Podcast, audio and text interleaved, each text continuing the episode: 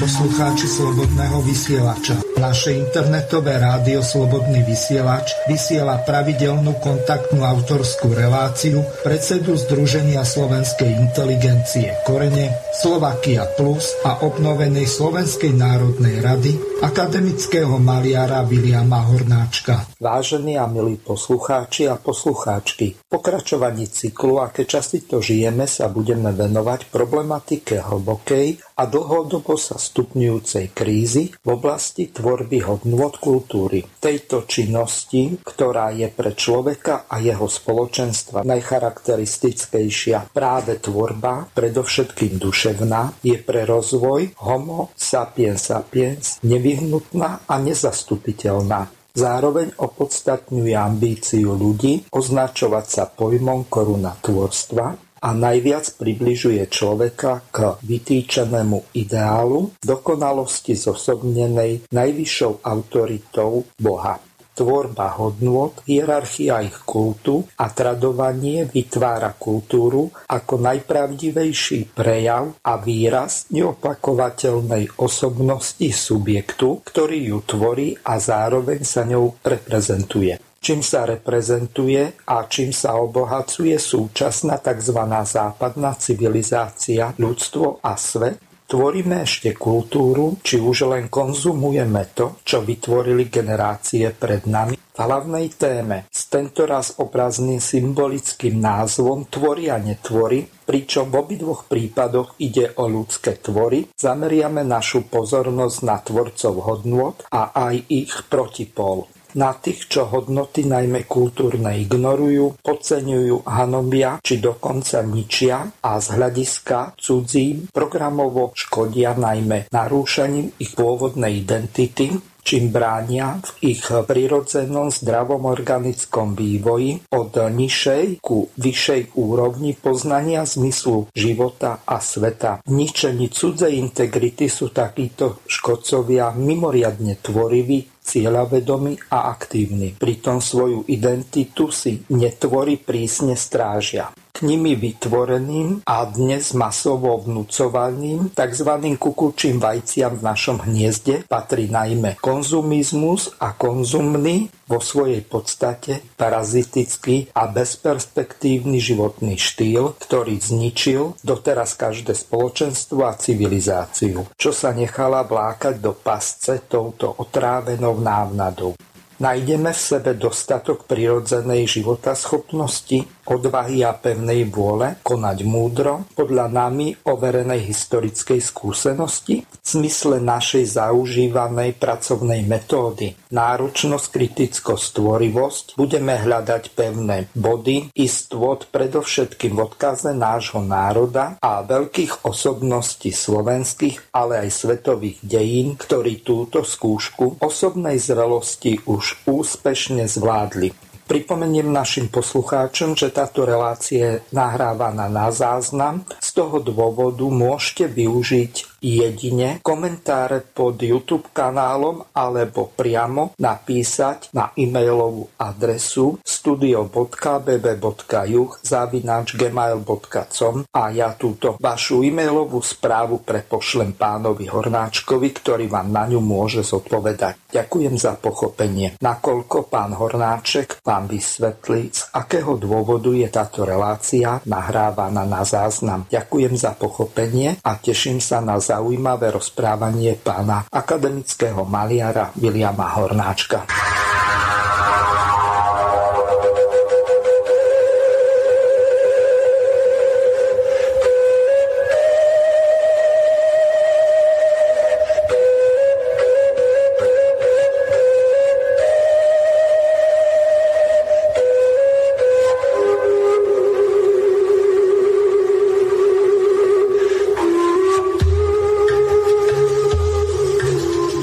Vážení a milí poslucháči, vítam vás pri počúvaní relácie Slovenské korene a zároveň tu vítam aj pána Viliama Hornáčka, ktorého autorskú reláciu práve začínate počúvať. Zdravím vás, Vilko. Pozdravujem všetkých poslucháčov, ďakujem pekne za slovo a ospravedlňujem sa z výnimočných rodinných dôvodov, ktoré sa občas stávajú. My to urobili tak, že to nahráme na záznam a potom si to budú môcť vypočuť. Nerobím to rád a nerobím to ani zo svojho vôle, ale niekedy sa stanú takéto udalosti, takže nedá sa nič robiť. V každom prípade svoje povinnosti si splníme. Už názov relácie je tento raz e, obrazný a symbolický, pretože tvory aj netvory sú v podstate ľudské tvory, príslušníci rodu Homo sapiens sapiens, ale ich konanie na prospech spoločenstva, ktorého sú organickou súčasťou, je protikladné, antagonisticky. Jednotvorí spoločenství, jedni, jedni teda tí tvory spoločenstvu prospievajú, druhý netvorí spoločenstvu škodia lebo konajú iba v osobnom alebo úzkoskupinovom záujme, čím spoločný organizmus, napríklad náročí štát, oslabujú, škodia mu a neraz žiaľ usilujú aj o jeho zničenie. Nie je to prvý raz v dejinách, čo sa takto musíme zamýšľať nad tým, pretože tento raz pôjde predovšetkým o mladú generáciu, teda nastupujúcu generáciu, ktorá bude buď tvorcom alebo ničiteľom toho, čo vybojovali a vybudovali predošlé generácie aby sme sa poučili na tom, čo bolo pozitívne, ale nakoniec aj na tom, čo negatívne, čo sme nezvládli, budeme pokračovať v typickej časti nášho vysielania, a to je kalendárium. Vybral som si veci, ktoré súvisia s tvorbou. Samozrejme, všetko je tvorba. Aj ničenie je tvorba svojím spôsobom, aj keď v negatívnom slova zmysle. Aj na to si treba niekedy, ako sa vraví, hlavu lámať, ako vyhodiť do vzduchu, treba z devín, ako to urobili napoleonskí vojaci, alebo Pajštun, alebo iné hrady kde si skúšali nové techniky odstreľovania, ja neviem, hradných múrov treba sa. Alebo zo svojej vôle, možno, že si len vypili a potrebovali sa zabaviť a tak ďalej. No. Takže pripravil som si kalendáriu na túto tému. Tvorivý čin je ten čin, ktorý pomáha ľuďom. Netvorivý čin, ako som povedal, teda obrazne povedané, tí netvorí, tí škodcovia, zase si lámu hlavu nad tým, ako by čo najviac uškodili, ublížili a väčšinou za tým je osobný, alebo ako hovorím, úzkoskupinový záujem zo pár ľudí, ktorí hm, majú žiaľ aj dnes takú moc, že dokážu šachovať v úvozovkách. Aj celým svetom, aj o to si hádam povieme. No. 23. júla 1851 v Banskej Bystrici slávnosti inštalovali Štefana Mojzesa do funkcie banskobistického rímsko-katolického biskupa. Tejto osobnosti bolo to vo Svetom kríži nad Hronom, on potom teda ako mal svoju rezidenciu. E, tohto viac menej nenápadného e, dejateľa slovenského, ale veľmi významného a veľmi, veľmi užitočného pre slovenský národ. Pripomeniem e, najmä preto, že ako prvý alebo jeden z prvých pomohol preklenúť vytvorenie Matice Slovenskej, kde sa prvý raz národný princíp povýšil nad princíp konfesionálny, pomohol preklenúť e, dlhoročnú bariéru, veď vieme o stavovských, tzv. teda stavovských postaniach, ktoré boli, ktoré boli samozrejme z veľkej časti prekryté konfesionálnymi záujmami, ale predovšetkým to boli záujmy mocenské. No ale aby sa toto nestalo a aby ten princíp národný skutočne viedol národ, tak spolu s Kuzmánim Štefan Mojzes vytvorili, alebo teda postavili sa na čelo Matice Slovenskej. Bol to veľmi významný, tvorivý, tvorivý čin, ktorý bol prospešný pre celý slovenský národ. Treba si to veľmi dobre pamätať. 24. júla 1868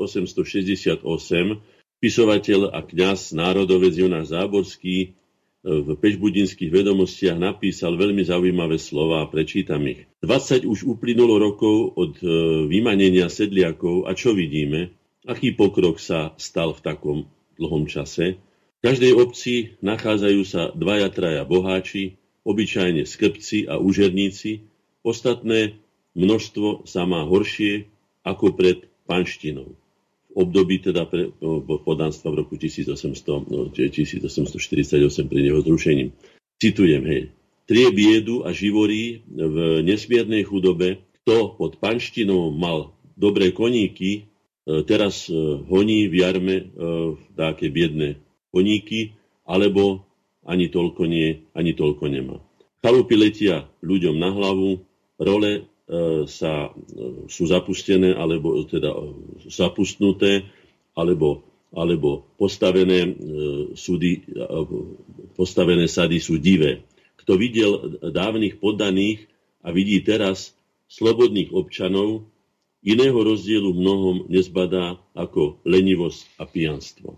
Je to veľmi smutný obraz toho, že aj veci, ktoré boli veľmi pozitívne, ako bolo zrušenie podanstva, nakoniec nezanechali v praxi také stopy, aké by sa od nich očakávali, alebo ako boli slúbované, lepšie povedané. A mali by sme si aj my uvedomiť, že tým, že sme obnovili slovenskú štátnu samostatnosť, ešte neznamená, že sa niečo samo urobí. Určite sa samo nič neurobí a všetko musíme urobiť my, ako urobíme, tak to zväčša bude.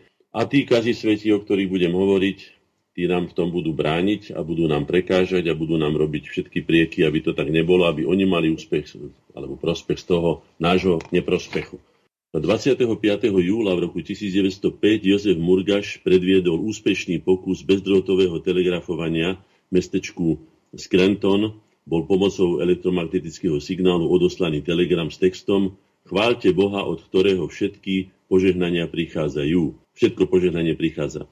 Po Murgašovej stanici v 19 míl vzdialenom mestečku Wilkes-Barre bolo, bol telegram prijatý v prítomnosti zástupcov popredných amerických telegrafických firiem. No.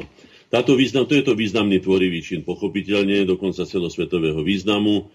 No, všeli ako sa sporí o to, kto bol prednejší, či Markovni, či Murgaš, alebo niekto iný, ale v každom prípade pre nás, ako pre Slovákov, keďže máme slovenské korene, by sme si mali dobre zapamätať, že tento kňaz a vynálezca, ale aj e, výtvarník, teda tvorca obrazov, e, všestranne nadaný človek, pracovitý, národne uvedomelý, obetavý a tak ďalej a tak ďalej, ktorý priniesol ten povestný milión, milión vyzbieraných dolárov. Za oslobodenie Slovenska, hovorí sa, že na Československú republiku, tak isté, že Československá republika bola jednou z fóriem z oslobodenia Slovákov z ešte horšieho jarma, ako mali potom, teda predtým v tom, v tom Uhorsku, ale v každom prípade mám mapu alebo mám diplom, kde je napísané, že venujem za oslobodenie Slovenska, takže pôvodne to bolo myslené takto. No a potom, keď žiadalo tatička Masaryka a ďalších, aby ho zamestnali ako stredoškolského, stredoškolského profesora, tak sa mu povedalo, že nelze vyhovieť. No, tiež by sme sa správali aspoň po smrti k nemu úctivejšie, ako sa správali vtedajší predstavitelia Československého štátu. 26. júla 1862 predstavenstvo mestečka Liptovský Mikuláš poslalo prípravnému výboru Matice slovenskej list, ktorom žiadalo, aby slovenská matica v Liptovskom svetom Mikuláši ubytovaná bola. No, boli tam vtedy také, som povedal, návrhy rôzne, že kde by mala tá matica byť. V každom prípade je veľmi chválihodné, že Liptovský Mikuláš sa uchádzal, aby teda bola aj u nich, že si vážil túto inštitúciu a ponúkali jej teda miesto, kde by mohla ona sídliť. V roku 1951 osobitná vládna komisia vydala mimoriadno e, e, teda nie, nariadenie o prechode 77 500 administratívnych pracovníkov do výroby. Na základe neho boli úradníci, technici a hospodárski pracovníci preraďovaní do manuálna, na manuálnu prácu. Uvoľnené miesta z časti zaujal niekdajší robotníci, preškolení najmä v rámci rýchlokurzov a tak ďalej a tak ďalej. No. Tak to nebol veľmi tvorivý čin, pretože to bolo väčšinou z ideologických dôvodov, ktorí nemali dostatočný robotnícky a rolnícky vtedy nosený pôvod alebo požadovaný pôvod, tak teda boli odvelení. Ja som sa stretol na svojich brigádach, keď som chodieval ako študent na brigády, skutočne napríklad v ohybárni železa alebo v betonárke na, na Zlatých pieskoch, kde som pracoval, prekvapivo inteligentnými ľuďmi a keď som sa ich pýtal, že kde teda získali také vedomosti a tak, tak mi povedali tento smutný príbeh o tom, ako boli preradení v 50. rokoch, teda na začiatku 50. rokov do výroby. Hoci to boli vzdelaní veľmi inteligentní ľudia, ktorí by boli podľa môjho názoru ďaleko užitočnejší na iných funkciách, dôležitejších ako pri ohybovaní železa v betonárke. No. Tam stačila sila, ktorú som vtedy mala ja. Nepotreboval som na to veľa rozumu. 27. júla 1936 na železničnej stanici, e, e, na železničnej trati Červená skala Margesany sa, začali, sa začala pravidelná premávka. Trať merala 93 km a prechádzala náročným horským terénom Horehronia a Hnileckej doliny. Poznáme túto stavbu, do dneska je to veľmi estetická, pekná stavba. Išiel som po tejto trati Treba len toľko povedať k tomuto, ako aby sme sa poučili, že to bol tvorivý čin a už bez ohľadu, že či sa odohrával v tých či voných rokoch, alebo či ako stavba mládeže, povedzme, alebo priehrada mládeže, alebo iné stavby tzv. socializmu alebo socializmu, už ako to chcete nazvať, e, slúžili nakoniec celej spoločnosti, takže bez ohľadu na ich ideologický obsah bolo treba je si treba uvedomiť, že aj dnes by mala mládež, ktorá sa povaluje ako tulenie pri, pri počítačoch a, a kliká už len jedným prstom pomaly, bez toho, aby ovládala ďalších 9. Už takto sme teda zdegenerovali. Aj to je jedna zo zaujímavých tém, ako teda tú motoriku rozhýbať ľudskú, ako sa dostať do kondície zdravého ľudského organizmu v duchu tých um, známych hesiel v zdravom tele zdravý duch, alebo kalokagatie, filozofii celý, ako teda by ten organizmus mal byť, mal byť um, vyvíjaný, ako by sa mal vyvíjať, samozrejme svojou vlastnou vôľou Takže bolo by treba, aby aj táto generácia si svoju stavbu mládeže vybrala nejakú a zapísala sa ňou do, do, do dejín slovenského národa. 27. E, júla 1965 nedaleko Čicova a Patiniec sa podarilo zahátať pretrhnutie hrádze na Dunaji. No, toto bola najväčšia záplava, ktorá sa, ktorá, alebo povodie na Slovensku v 20. storočí. Už som si uvedomoval, mal som 15 rokov vtedy, čo sa deje. Pamätám si, že solidarita vtedajšia Nehovorilo sa, že kto je Maďar a kto je Slovák, vtedy na Južnom Slovensku. Pomáhali si ľudia navzájom. Mali by si spomenúť na tieto dobré časy spolupráce, pretože sami si tam uvedomili, že človek človeka potrebuje bez ohľadu na to, či má taký či oný materinský jazyk. Nakoniec pomáhal aj štát, dokonca aj niektorí moji kolegovia kolegovia sochári, ktorí mali vodické preukazy na nákladné autá, tak chodili e, v takej tej kývadlovej doprave a zahatávali skalami a inými materiálom, teda tieto, tieto prietrže hrázy a pomáhali ľuďom. Až takto ďaleko to bolo. Tam tá solidarita ľudská bola veľmi obdivuhodná. A solidarita je vždy veľmi žiadaná. Uh, v Düsseldorfe v roku 1995 27. júla zomrel, zomrel Vladimír Zurila, e, svetový, alebo hráč svetového mena, najlepší slovenský hokejista 20. storočia je braný ako taký. No mňa vždy mrží, keď počujem, že naši ľudia ako internacionáli museli chodiť do sveta, miesto toho, aby vychovávali tu, aby si taký Zurila vychoval tu ďalších takých 10 brankárov, ako bol on, ale tu Slovensku mladia tak ďalej. No ale to už samozrejme v rámci slobody korania, každý má právo s tým naložiť teda so svojím životom ako chce Nemáme totalitný režim, ale v každom prípade by som povedal, že ako som to už mnoho razy zopakoval, že je tu práce ako na kostole a každý má možnosť si tu naplniť e, skutočne dôstojne zmysel svojho života. Mali by sme si to uvedomiť. 28. júla 1742, 1742 berlínským mierom sa skončila prvá pruská vojna.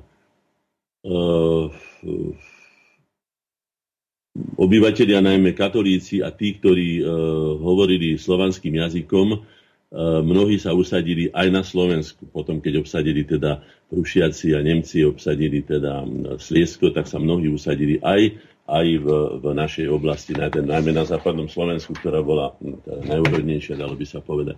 20. a vypuknutie prvej svetovej vojny, to už by sme mali byť 28. Áno, to je 28.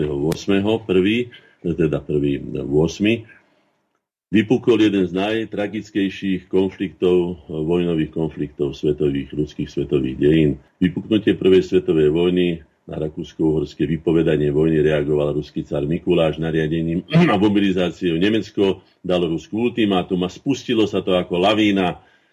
No, na stranu Srbska sa postavila aj kráľovstvo Čierna hora a vypovedala vojnu Rakúsko-Uhorsku. Skrátka, nastala mela, ktorá bola tragická v tom, a to je smutné pre mňa tragické aj doteraz, že keď som sa pýtala uh, riaditeľa Vojenského historického ústavu, pána Čaploviča, že koľko mŕtvych mali Slováci v tejto strašnej vojne, tak povedal mi ešte, možno, že je to už 5-6 rokov, že ešte doteraz to nemajú spočítané, čo považujem za, absolútne nepriateľné, pretože si myslím, a myslím, že nie som sám, že prvé, čo by mali urobiť po vojne uh, tí, ktorí ktorí tam mali svojich ľudí zainteresovaných, mali by si spočítať svojich mŕtvych.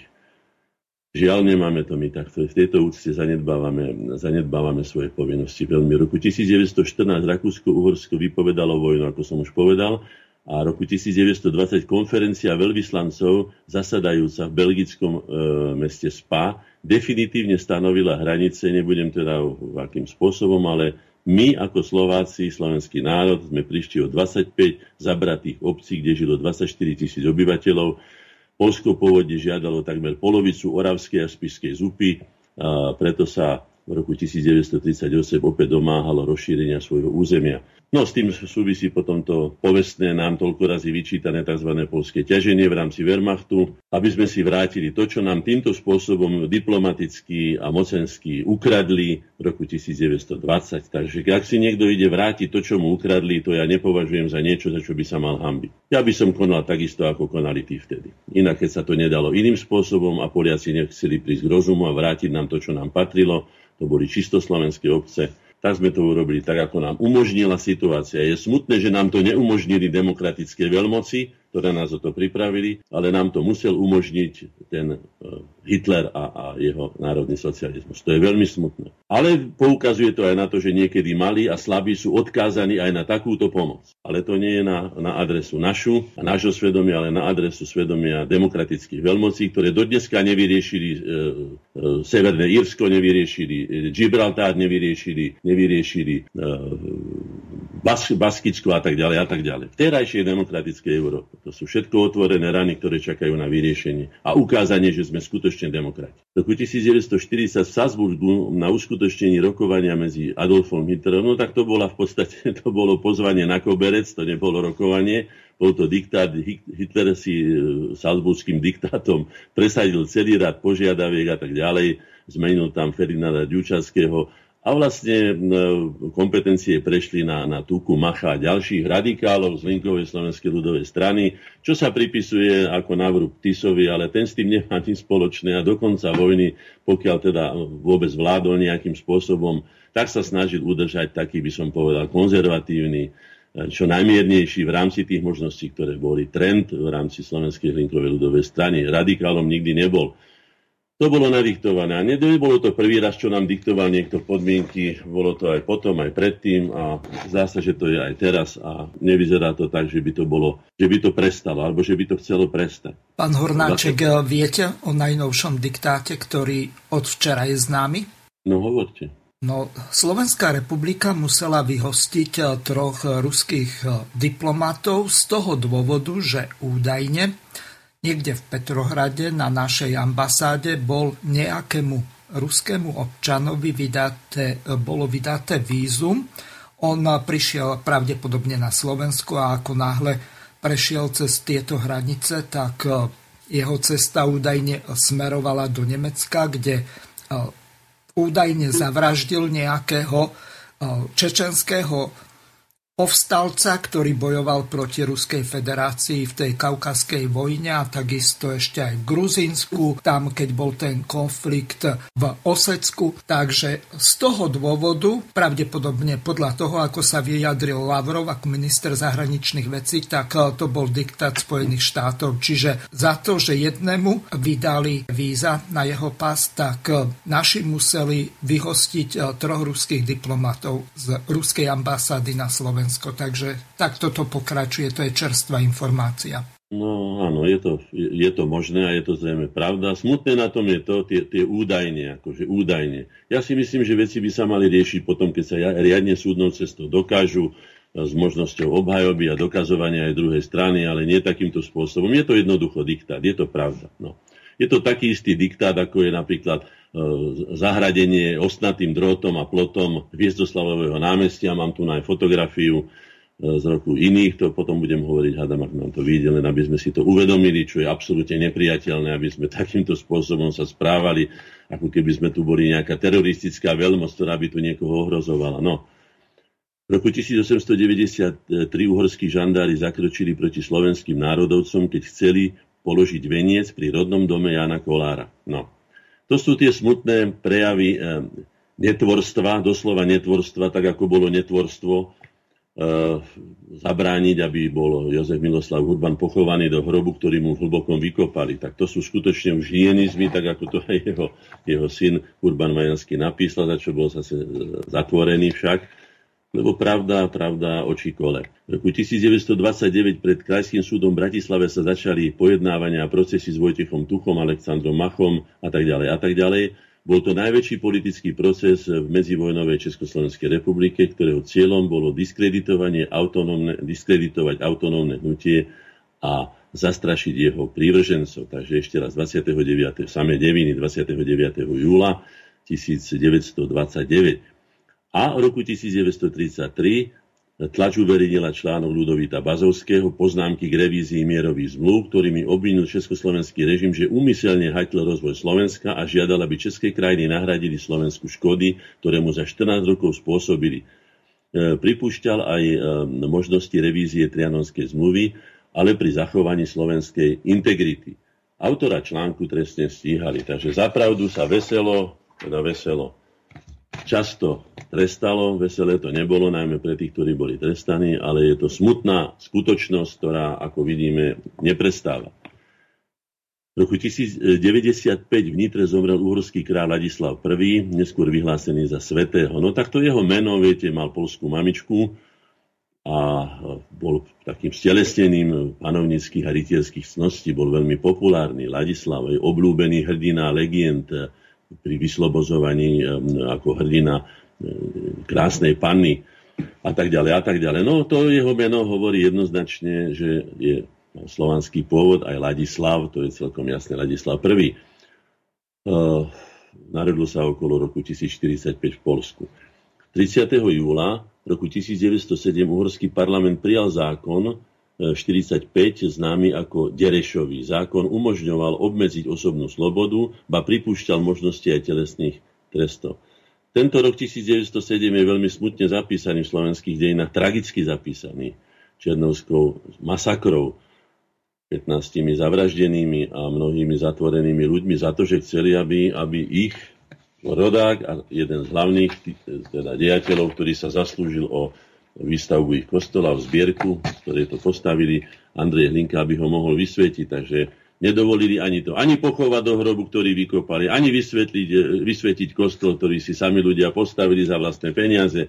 Tam sa ukázala skutočne taká, by som povedal, až besnota, nenormálnosť, netvorskosť, aby sme zostali pri dnešnom slovníku, niektorých vládnocích pánov alebo moci pánov, ktorí sa takýmto spôsobom správali a potom sa mohli čudovať, že boli vlastne oni tými hrobármi Uhorska a nie menšiny, ako to Maďari radi vysvetľujú, ale ich bezhlavá maďarizačná, surová a bezohľadná politika. V bitke medzi uhorskými vojskami Rusmi v Segešvári pri Rumunsku údajne padol maďarský básnik slovenského pôvodu Petefino.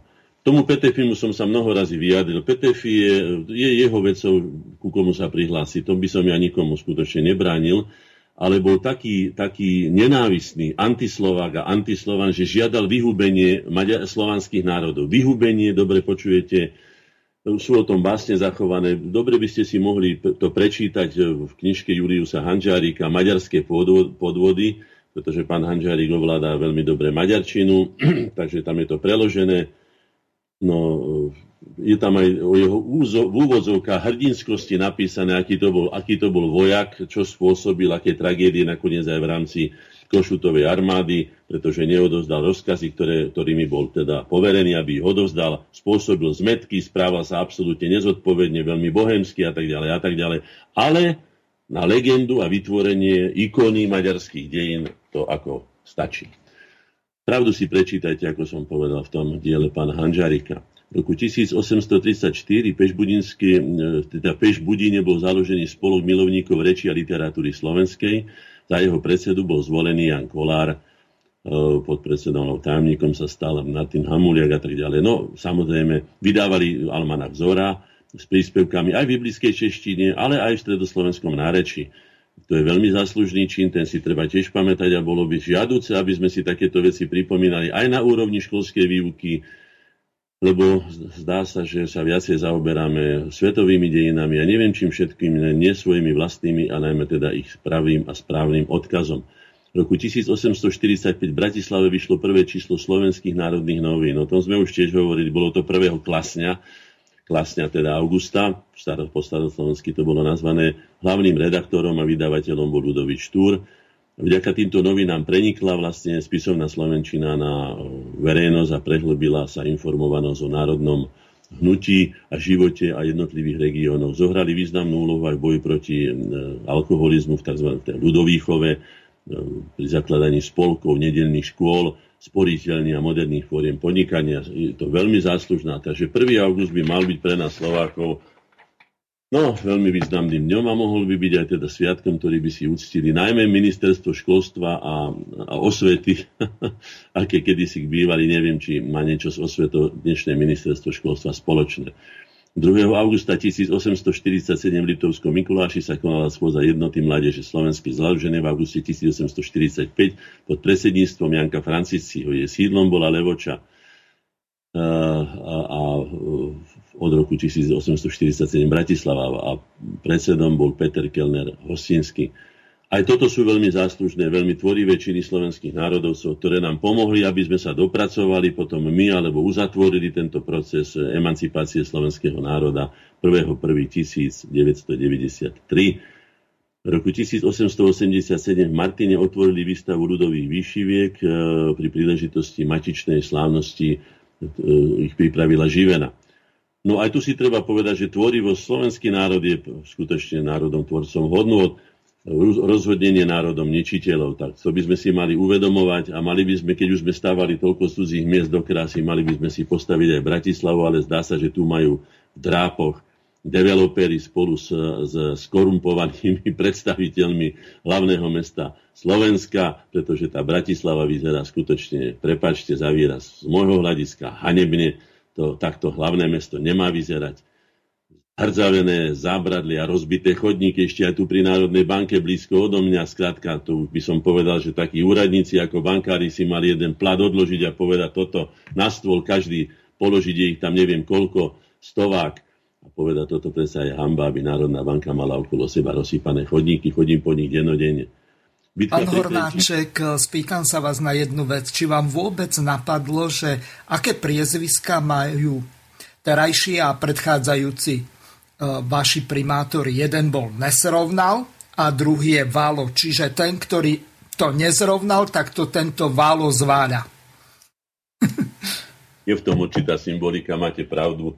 Valo tým to pre mňa znie úplne až ostrašujúco, keď vidím, aký, akým spôsobom sa správajú mestu, o ktorom my sme snívali, aj sme nakoniec urobili také projekty, aby to bola slovenská metropola. Nielen hlavné mesto, ale metropola všetky, nie hlavné mesto Slovenskej republiky, ale metropola všetkých Slovákov, žijúcich všade na svete, aby sa sem vracali skutočne ako do svojho jediného, pravého, autentického domova, aby sa sem vracali radi a aby mali byť na čo hrdí.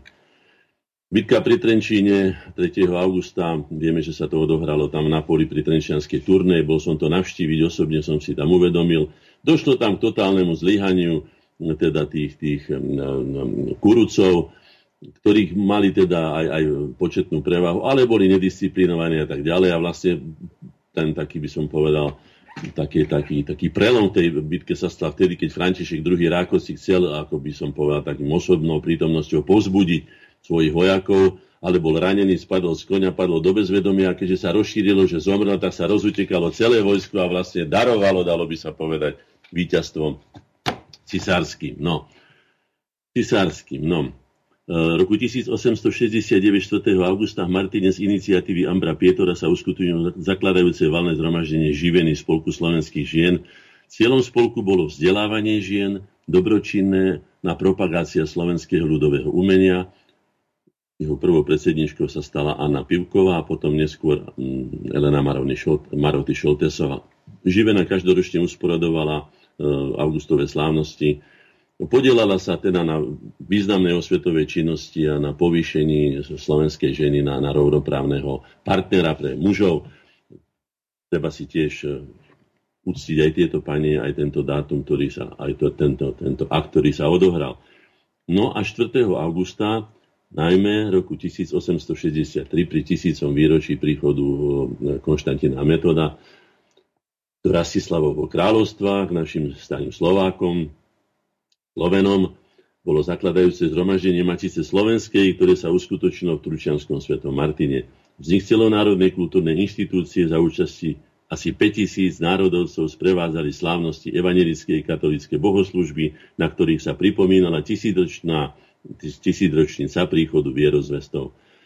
Cyrila metoda nie, no tak Cyrila určite nie, ale Konštantiná metoda, ktorý samozrejme táto misia nemala iba náboženský charakter, ale aj mocensko-politický charakter a nakoniec priniesla sem právny systém, vyspelý z, z Byzantskej ríše a tak ďalej a tak ďalej. Bolo to, bolo to blahodárne, aj keď mnohí naši národovci a naši členovia hovoria, že vlastne potlačovali našu pôvodnú slovanskú alebo slovenskú kultúru, ktorá vtedy bola. V každom prípade nám pomohli, aby sme sa dostali na vyšší stupeň, na vyššiu úroveň a pritom nás nenútili, aby sme všetko, no nutili, svojím spôsobom nutili, pretože zákonník, súdny ľuďom priam teda útočil na tých, ktorí dodržiavali tzv. pohanské zvyky a brali im aj majetok a boli teda ťažko trestaní. No, bolo by sa treba aj k tomuto vyjadriť a povedať eh, celkom jednoznačne, čo boli plusy a čo boli mínusy toho, že sme prijali vlastne ideológiu, ktorá k nám prišla. Nie samozrejme prvý raz od eh, Konštantína Metoda, to už bola myslím, že 5., 6. alebo možno až 7. misia kresťanstva na naše územie. V každom prípade založenie Matice Slovenskej bolo významným činom, a ako som už povedal, podielal sa aj na ňom Štefan Mojzes a Karol Kuzmány. Došlo tam tedy k prvému, prvému významnému zjednoteniu Slovákov na národnom princípe. Mám tu slovenských výborníkov, teda vynikajúcich osobností. Výborníci neboli o slova výbor, ale o slova výborní, teda vynikajúci ľudia.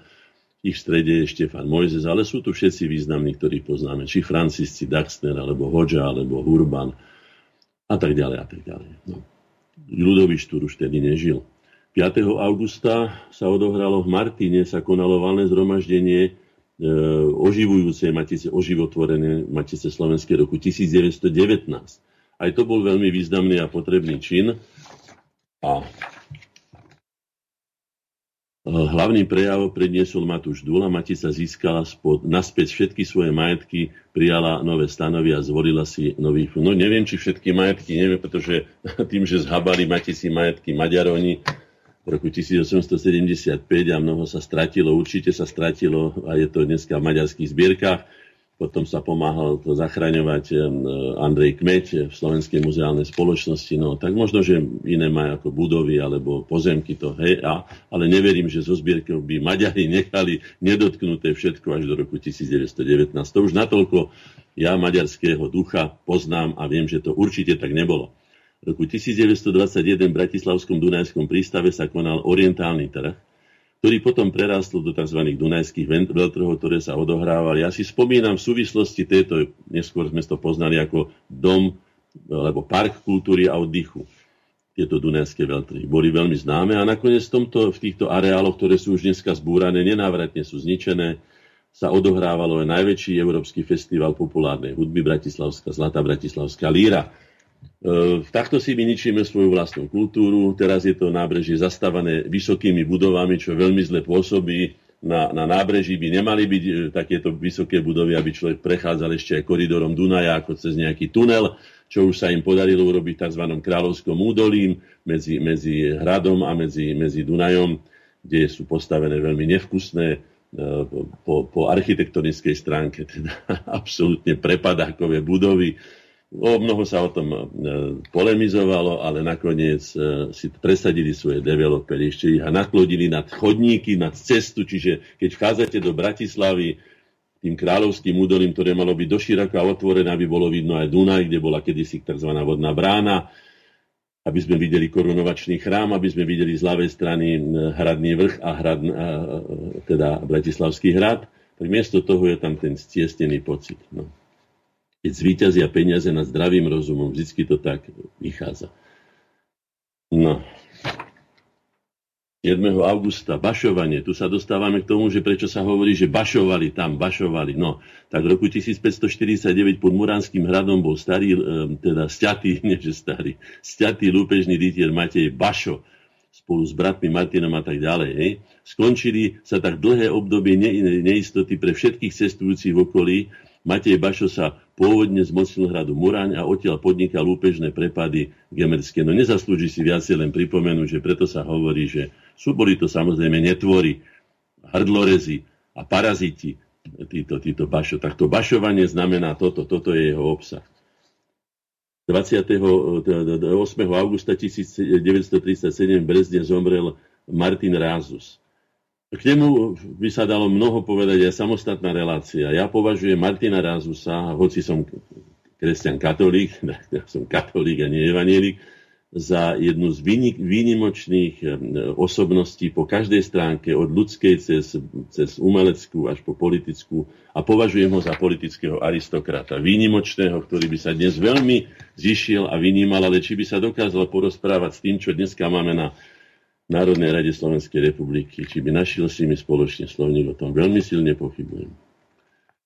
O Vavrovi Šrobárovi sme si takisto povedali mnohé už, je to človek, ktorý teda sadol na lep ideológii Čechoslovakizmu, verne slúžil a nakoniec myslím, že podpísal aj komunistickú, či akúto ústavu ešte tuším v 50. rokoch. Prešiel všetkými režimami, vždycky bol pri moci, pchal sa aj do slovenského národného povstania. Kade, kde, kade, kde, kade, kde. Bol to svojím spôsobom taký politický nezmar, ale bez všetkých dvorov, prepačte za výraz, ako sa po slovensky alebo ľudovo hovorí. A v mojom, mojich očiach teda on uh, žiadnu úctu nemá. Nebránim samozrejme nikomu, aby si ho uctieval. 10. augusta 1847 v Šachticiach na 4. svôdzke nazvanou 4. sednica Tatrina si slovenskí národovci jednomyselne podali ruky a prijali stredoslovenčinu za spisovný jazyk. Treba povedať, že aj keď táto iniciatíva pochádzala od evangelických kňazov, ale teda predovšetkým od Štúra, Hurbana a Hodžu, väčšina tých, tých e, účastníkov tejto štvrtej sednice bola katolická a dokázali, že Slováci sa vedia, ak sú rozumní, ak sú to teda tí, tie rozumnejšie sorty, ak sa vraví, tak sa dokážu dohodnúť a dokážu povýšiť ten národný záujem nad svoje osobné záujmy a nad svoje osobné predstavy. Máme tu na 10. Áno, 10. Tu máme ďalší jazyk je tu na, hej, teda o jazyku. E, o roku 1557 sa narodil Vavrinec Benedikt z Nedožier, humanista, pedagóg, učenec a neskôr aj rektor Karlovej univerzity. Vydal prvú systematickú gramatiku českého jazyka, gramatice Bohemice Libri Duo. Mám ho pred sebou veľmi pekná po vytvárnej stránke. No a tam na, na, v tom príhovore hovorí aj na adresu Slovákov, že aj Slováci by si mali tak ctiť svoj vlastný materinský jazyk, ako to robia Česi. No, je to od neho pekné, že teda aj keď urobil pre bratov Čechov prvú systematickú gramatiku, nezabudol na svojich vlastných a povedal im do svedomia to, čo bolo potrebné povedať, ale naplnilo sa to až teda o pekných pár sto rokov neskôr. 11. augusta 1849 Ludovít Košút podal demisiu vo funkcii gubernátora Uhorska a za svojho nástupcu určil Artura Gergeja. O niekoľko dní opustil Uhorsko a odišiel na územie Osmanskej ríše. No, toto bratričkovanie sa e, tých bojovníkov proti Habsburgovcom s Turkami patrí k veľmi neslávnej histórii nášho odboja. Nášho odboja, keď hovorím tak teda uhorských dejateľov alebo občanov, obyvateľov Uhorska, teda aj Slovákom, Zápolsky a tak ďalej. E, tam treba skutočne zvážiť, keď už e, sa chceme proti niekomu spojiť, že či to nie je ešte horší čert ako ten, proti ktorému sa spájame. To by bolo treba zvážiť. Ale to opäť nie, to je na veľmi dlhú diskusiu a bolo by tam treba položiť veľmi veľa faktov, ako to vlastne vyzeralo. Pravdou však skutočne je, že ešte aj pri obrane Viedne v roku 1683, keď zvolával, zvolávala teda, by som povedal, krvácajúca, ohrozená Viedeň, Francúzov, Angličanov a ďalších, nebolo toho, kto by im pomohol, neby toho, že príde Jan Sobietsky, ktorý na, nakoniec so svojím kontingentom E, teda polských vojsk aj litovských e, rozhodol o tejto vojne na prospech e, európskej civilizácie, nazvime to tak, európskej kultúry, takže by to bolo mohlo dopadnúť veľmi zle. Takže Západ sa správal mnoho razy voči tejto časti, ku ktorej patríme aj my, teda stredu a východu, veľmi macožský. A myslím, že s tým neprestáva ani teraz. No. V Luboreči roku 1796 sa narodil Jan Blahoslav Benedikty, rektor Kešmarského lícia, kultúrny. Prečo to hovorím? No, tento raz je to také osobné. Totiž e, sídlo koreňov, odkiaľ vysielam vám a vlastne už pracujem pre národ vyše 30. rok, sa nazýva Benediktyho ulica, teda je to podľa Blahoslava, Jana Blahoslava Benediktyho, ktorý v Kežmarku založil slovenský študentský spolok a spolupracoval s Pavlom Jozefom Šafárikom pri zbieraní ľudových piesní. No, takže bol to slovenský národovec. 12. augusta e, roku 1847 na fara Juraja Holčeka na fare vo Veselom vznikol prvý ústredný e, výbor zakladateľov spolkov e, miernosti alebo striednosti. Hovorím to aj preto, že jednak e, vo Veselom pri Piešťanoch sa narodil Štefan Mojzes a narodil sa tam aj môj otec a ja som tam strávil uh, istú časť svojho detstva, pokiaľ naši nemali byť v Bratislave, tak som tam bol, ako sa povie, na prístupkoch u, u starých rodičov, u otca, otcovho otca Martina Hornáčka, Pavlíny, papky Pavlíny rodiny, Mihály Kech, ako sa tam hovorilo vo Veselom. Veľmi rád si spomínam na tieto veci, bolo to veľmi krásne. Pamätám si aj na tú veľmi peknú faru aj na kostole, aj na tie obrazy, ktoré ma prvý raz ako teda neskôršieho výtvarníka oslovili a tak ďalej a tak ďalej. Takže z úctou. Áno, spolky striednosti by bolo treba založiť aj teraz, najmä spolky e, striednosti alebo miernosti v pozeraní televízie a v počúvaní elektronických médií, pretože táto, prepašte, zaviera zaštoplovaná generácia, ktorá nám vyrastá, ktorá je 24 hodín indoktrinovaná no, nazvime to cudzorodými ideológiami, aby sme teda nikoho neurážali, rozhodne nie našimi, ktorá nepestuje žiadne národovestvo, ani vlastenectvo, ani úctu k vlastným hodnotám, ale naopak odnárodňovanie, a odsudzovanie sa tomu, čo tvorí podstatu každého z nás Slováka, pretože každý z nás má, tak ako každý iný človek, 22 generácií odkazu svojich predkov. To znamená, že máme v sebe zhruba 400 rokov odkazu našich priamých predkov. Nemali by sme to zahazovať, pretože momentálne je najmodnejšie byť potetovaný, opircingovaný, obšklbaný, s nezaviazanými topánkami, rozviazanými šnorkami a tak ďalej a tak ďalej. To všetko poznáte, nebudem sa o tom rozšírovať, bude to predmetom aj dnešných tvorov a netvorov. Netvoria paraziti na ľudských e, slobodách, podporujú alkohol a drogy. Som si to napísal ako poznám. No, tým spolkom jednosti aspoň toľko, že v roku 1847 vznikol v tom veselom, ako som hovoril, prvý ústredný spolok, Inicioval ho Štefan Závodník a stretli sa teda u, u pána Holčeka. Jednou z príčin bolo i to, že v stredoveku sa zaviedla, dobre počúvajte, povinná konzumácia vína z panských viníc. Ak ho bolo viac, než zemepán spotreboval, z miestneho šenku sa muselo predať a podaní boli povinní ho skonzumovať. Čiže vlastne je to návyk na, na zlozvyk, návyk na závislosť, návyk na alkoholizovanie. To mali na svedomí tí, ktorí sa mali starať teda o, o bezpečnosť a o zdravý vývoj svojich podaných vo vlastnom záujme, tak oni ich miesto toho nalievali vínu. Ale neskôr sa k vínu pridružila aj pálenka, jej pitie sa stávalo módnom a v zápädi aj návykom. Problém, ktorý takto vznikol, bol mimoriadne palčivý, najmä v chudobných hornatých krajoch roku 1840, preto v Bobrovci vznikol prvý spolok a tak ďalej a tak ďalej a tak ďalej. Ale Štefan Závodník inicioval petíciu Uhorskému snemu, ktorá žiadala zakázať aspoň obmedzenie palenia alkoholu a trestať opilcov. Aké účinky by bolo malo také nariadenie, nevieme, lebo pre vypuknutie revolúcie ho snem už neprerokovala v roku 1874, rok pred zákazom Matice Slovenskej, uhorská vláda nariadila rozpustenie všetkých spolkov miernosti.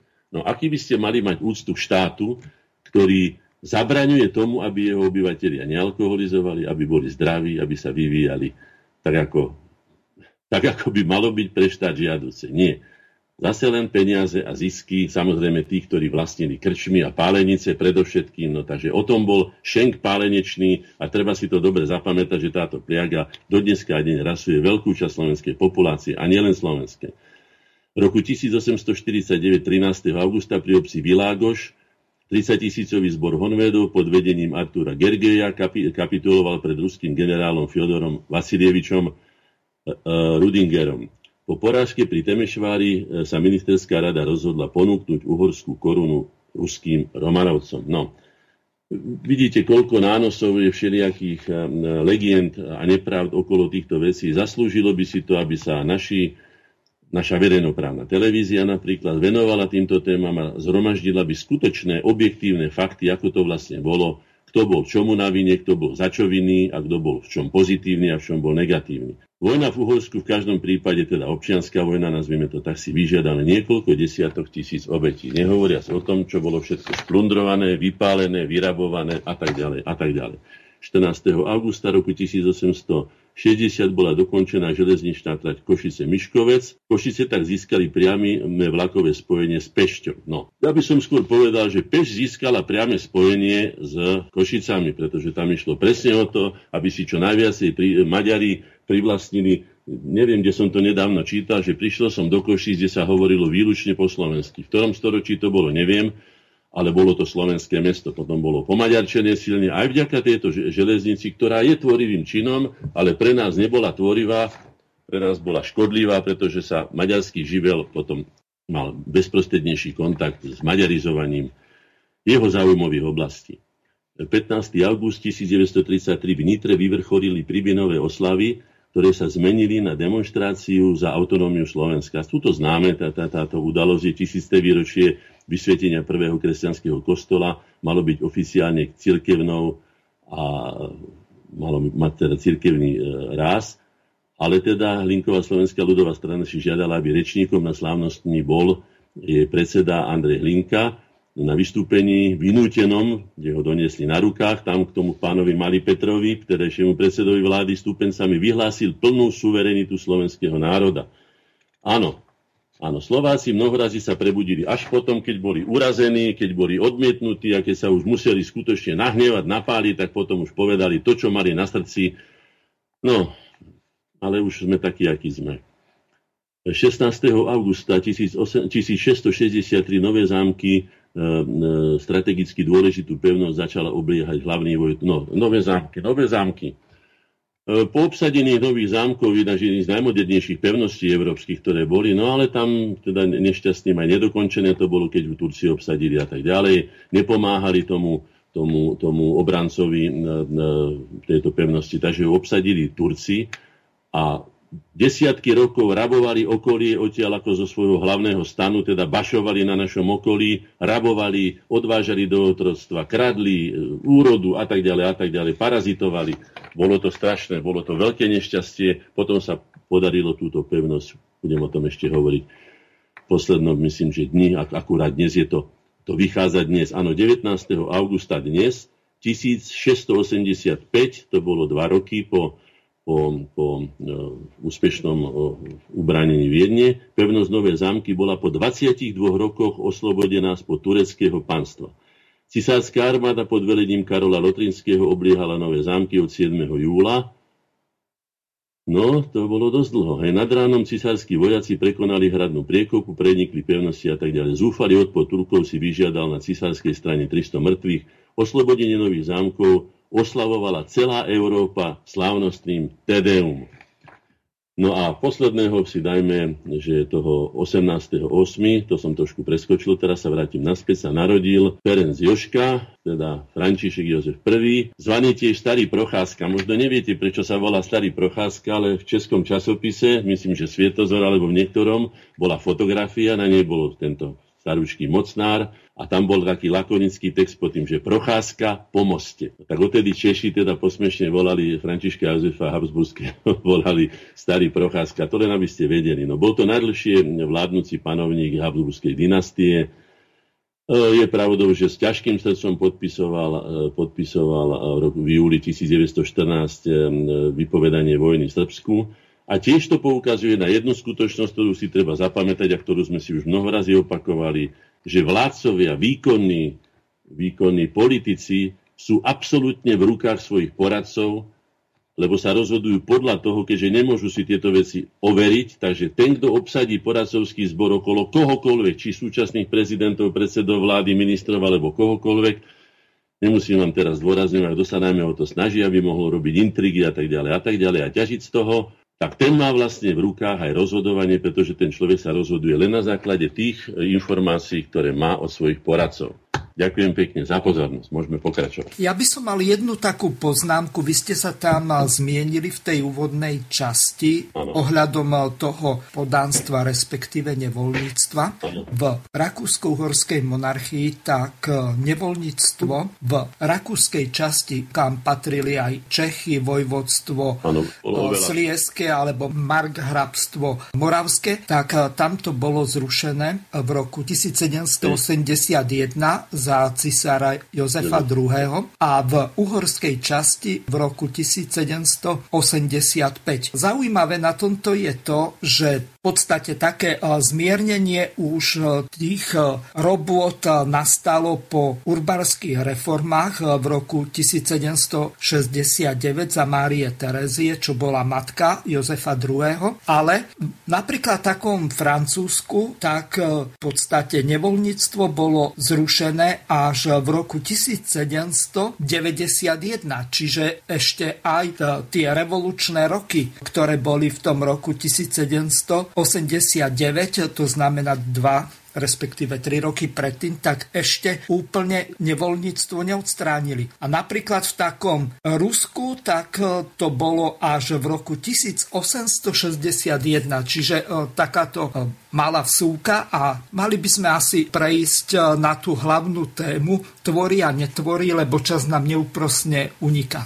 No k tomuto len takú malú poznámku, že v časopise, keď napísal v Galandovských listoch Tatarka v roku 1968 Bože, koľko je v nás poddanstva. No, to podanstvo má veľmi veľkú, by som povedal, zotrvačnosť a ešte v nás doteraz je mnoho podanstva, preto sa správame tak, že nahrávame vlastne našim, našim ovládateľom, ktorí nás ovládajú a pomáhame im veľmi úspešne a ochotne im pomáhame, aby si na nás zajazdili, keď si to oni zmyslia. Naposledy ste hovorili, že to bolo tých diplomatov. Mm-hmm. Už tak teda tvorcovia. Ešte jedna poznámka, ktorá mi napadla v tejto, prepáčte, že som vám do toho vstúpil. Treba rozlišovať medzi nevoľníkom a podaným. Nevoľník bol človek, ktorý nemohol zmeniť ani bydlisko, ani povolanie, ani presťahovať sa inde, ale v podstate, ak sa predávala pôda, že prešla od jedného zemepána k druhému, tak súčasne sa menili aj s tou pôdou aj títo nevoľníci Americi, ale paradoxom je, e, že v 14. storočí bolo zrušené vo Veľkej Británii, alebo lepšie povedané v Anglicku, nevoľníctvo, ale podánstvo je tam dodnes. E, všetci sú podaní jej veličenstva Alžbety II. Čiže úplný paradox. Nech sa páči. To nevoľníctvo v podstate bolo kodifikované verbecím v opus tripartibus, hej, po, po Dožovom povstaní a potom sa to vlieklo až do, teda, do, do obdobia Jozefa II. u nás. No dobre, tak poďme na tých tvorov a netvorov. Zdanlivo to vyzerá, ako keby to bol negramatický tvar, že by to mali byť tvory s tvrdými a netvory. Ale nazval som to takto obrazne. Čiže tomu obsahu. Tvory ako tvorcovia, netvory ako, ako ničitelia. Ide tu v podstate o apolonský a fautovský alebo konflikt apolonského a faustovského princípu. Tým napolonský princíp je kultúrotvorný princíp, je spoločensky prospešný, ten faustovský je vždycky egoistický, prospechársky, segregačný, zameraný iba na seba, taký machiavelistický princíp je to. Obidva sú svojím spôsobom tvorivé, až na to, že jeden e, tvorbou tvorí hodnoty a druhý tie hodnoty tvorbou ničí, tvorbou všelijakých výbušnín alebo otravných jedov a neviem čoho všetkého. Ideológia. No, tzv. tvorivých netvorov, keby som ich takto nazval, teda tých ničiteľov, ničenia všetkého cudzieho predovšetkým, nenávisť voči všetkému, čo nie je ich. Pozrime si na tých marxistov, tá triedna nenávisť, triedny boj, revolúcie, rozvraty, ale aj neomarxistov, tzv. frankfurtská škola, alebo pána Sereša, tá frankfurtská škola so svojím základným heslom, čo to, ako to povedali, že, že skazíme, skazíme Západ tak, až bude smrdieť. No však sme zažili Weimarskú republiku, zažili sme bordel Európy v, v tomto, v, v Babylone zvanom Berlín, alebo Berlíne zvanom Babylon a tak ďalej. Ich metódy týchto netvorov a netvorcov sú bezohľadnosť, egoistická výlučnosť až tzv. bohorovnosť pri názorový rasizmus. Zneužívanie slabosti, ich propagácia a podporovanie. Áno, pornografia, gamblerstvo, drogy, alkohol, povrchný konzumný štýl, po nás potopa, e, programovanie e, populácie médiami, tými trendami, to, čo som povedal, tá zaštoplovaná generácia, po slovensky zazadkovaná. To vidím v električkách, že tí ľudia už vôbec nekomunikujú. Každý si sadne na svoje miesto, babička tam môže byť aj s dvomi taškami, chodia z toho Lidl, si to pamätám rovno naproti mladej garde, teda veľkému. Babička môže tam aj vysieť za nohy. Oni sú zaštoplovaní a jednoducho si žijú svojim životom títo tvorcovia a netvorí, konzumenti, ničitelia, paraziti na cudzom, títo, títo, títo plagiátori, prepisovači a, a, a ja neviem, ako by som ich ešte falošní hráči dejín v maskách tvorcov a tak ďalej. Skutočne pre mňa osobne to tvorí takú, by som to nazval, morálnu spodinu. A títo ľudia robia obrovské škody. Keď sa tak spýtame, kto vedie ľudstvo a svet do kríz, do úpadku, do rozkladu, do kolapsov, ku krachu, koristínske rabovanie silných, ktorí si zabezpečujú, tá, majú svoje ideológie hej, a nadradenosti. Áno, teraz hlavným, hlavným, e, by som to nazval, božstvom je zisk tejto, tejto, tejto formácie spoločensko-ekonomickej kapitalizmu. Zisk bez ohľadu na všetko, bez ohľadu na, na životné prostredie, bez ohľadu na zdravie, bez ohľadu na ľudskú dôstojnosť, bez ohľadu na všetko. Dokonca sa robia preteky, veď vidíte, sa robia tabulky, kto má viacej miliard. Samozrejme sú to falošné, pretože tí, čo majú najviac miliard, tie, tie najväčšie bankové domy, tam nikto z nich není, ani tie rody vôbec nie sú tam zapísaní. No, teraz vyťahli Gatesa, predtým to bol Sereža. To sú všetko len samozrejme, to sú všetko len, len, len klamné figurky, e, ani zďaleka nie podstatné pre to, čo sa deje. Oni už tiež len poslúchajú tých, ktorí sú ešte silnejší. Kto chaotizuje vlastne svet? Ja som ich nazval majiteľia vplyvu. Majiteľia vplyvu. E, financie, politika, média, školy, zdravie, či už lieky, alebo teda ošetrovanie. Vidíte, ako sa všetko dostáva do súkromia, potom je to na ľubovoli tých ľudí a ako sa budú správať k tým, tým skutočne chorým ľuďom, najmä teda k generácii, povedzme mojej, ktorá si celý život platila nemocenské poistenie a teraz musíme platiť za každú blombu alebo za akékoľvek iné ošetrenie, hoci máme napísané v ústave, že, že, že e, zdravotnícka starostlivosť je bezplatná. No. Tá babylonizácia, o ktorej sme hovorili, skutočne platí. V chaose sa najlepšie orientuje ten, kto ho vytvoril. A to si treba pamätať, že kto má taký obrovský vplyv v médiách, že má globálne médiá, má veľký dosah na, na myslenie tých ľudí, ako sme hovorili, 80% ľudí si nevie vytvoriť svoju vlastnú predstavu o živote, ani o tom, čo sa vlastne deje. Potrebuje na to niekoho vykladača zákonov. To je známa vec, tých vykladači zákonov. Hej. Potom si to vysvetlí podľa toho, ako to vyhovuje tej skupine, ktorú on reprezentuje, alebo teda jemu osobnému. No. Títo globálni paraziti, e, si uvedme, že už začínajú aj s detskými univerzitami, pretože zistili, že najbezbranejšie na ich, e, na ich ideológiu sú v, podstate, sú v podstate deti, čo je samozrejme logické. Symbolika. Úloha symbolov má v ľudských dejinách kľúčový význam. My si neuvedomujeme, aký máme nádherný symbol na, našej, na našom znaku štátnom, ale o tom nebudem teraz hovoriť kto sa správne orientuje v symbolike, či už zvukov, farieb, tvárov, materiálov, alebo aj zviera, zvieracích symbolov, pomôže mu to odhaliť e, mnohoraz podstatu toho, čo sa ukrýva pod povrchom veci a javov. Zároveň tým často odhalí aj povahu a motiváciu ľudí a ich zoskupení, aj ich morálny charakter, teda aj ich filozofiu a tak ďalej. Skúsme si zobrať len červenú farbu, ktorá je všeobecne známa. Hej? Červená farba, akú má tam? Červená hviezda, červená zastava, červená armáda, červené námestie, červený teror a neviem čo všetko by som tam. Hej? Je to také zaujímavé, že to Rothschild, červený štít, hej, to tam s ním sa. Hej? Potom tam máme ten neomarxizmus, to sa všetko odohráva a, a marxizmus pod, pod červenou zástavou.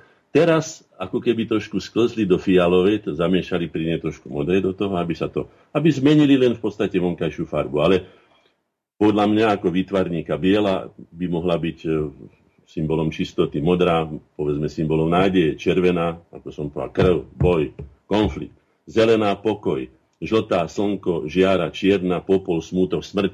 Čiže túto symboliku si tiež treba dobre zapamätať, lebo zohráva veľkú úlohu keď mnoho razy sme sa zamýšľali nad tým, že kto vlastne vládne svetu, ako som už povedal, sú tu tí, tí majiteľia, majiteľia vplyvu, majiteľia vplyvu, že majú taký obrovský vplyv. Tak je tu aj tzv. totalita korupcie pod hlavičkou demokracie. Keď si uvedome len ten samotný, e, samotný pojem, ktorý sa tak pertraktuje, a to je tzv. pozitívna diskriminácia. Jednak sme hovorili o tom, že diskriminácia ako taká nemôže byť nikdy pozitívna, ale ako vidíte, oni dokážu aj pyramídu ako najstabilnejší e, útvar e, trojrozmierny dokážu obrátiť na špíz a urobia z nej najlabilnejší. Obratia hore nohami čokoľvek sú, majú taký obrovský mediálny vplyv. Takže k týmto totalitným spôsobom e, a, a, a títo majiteľia vplyvu využívajú aj totalitu korupcie.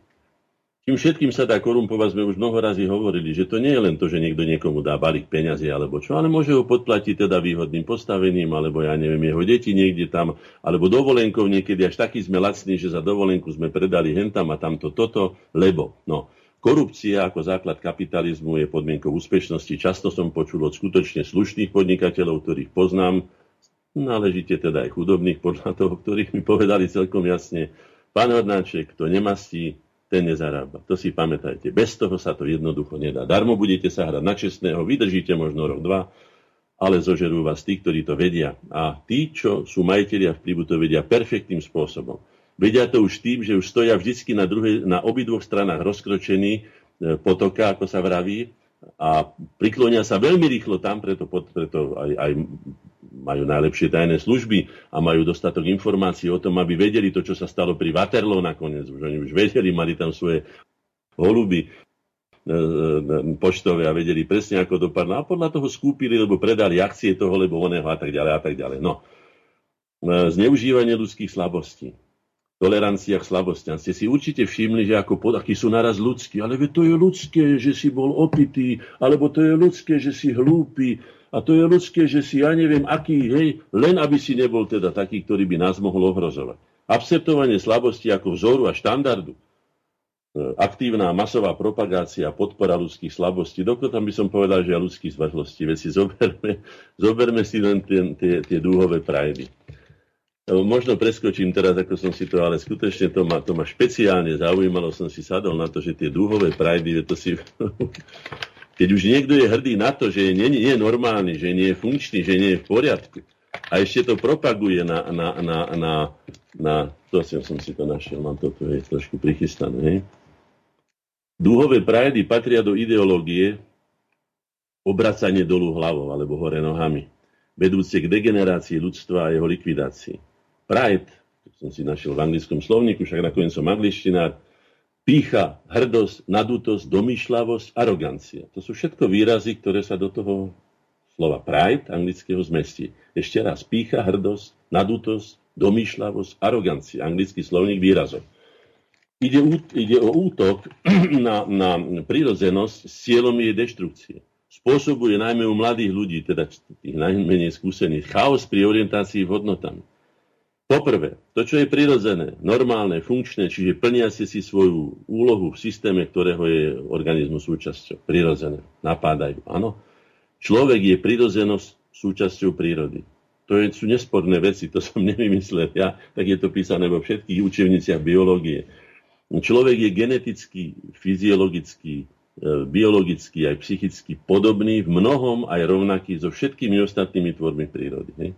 Človek je kolektívny tvor, to sú všetko zásady, ktoré platia, to sú všetko tézy, ktoré sú nespochybniteľné. Hej?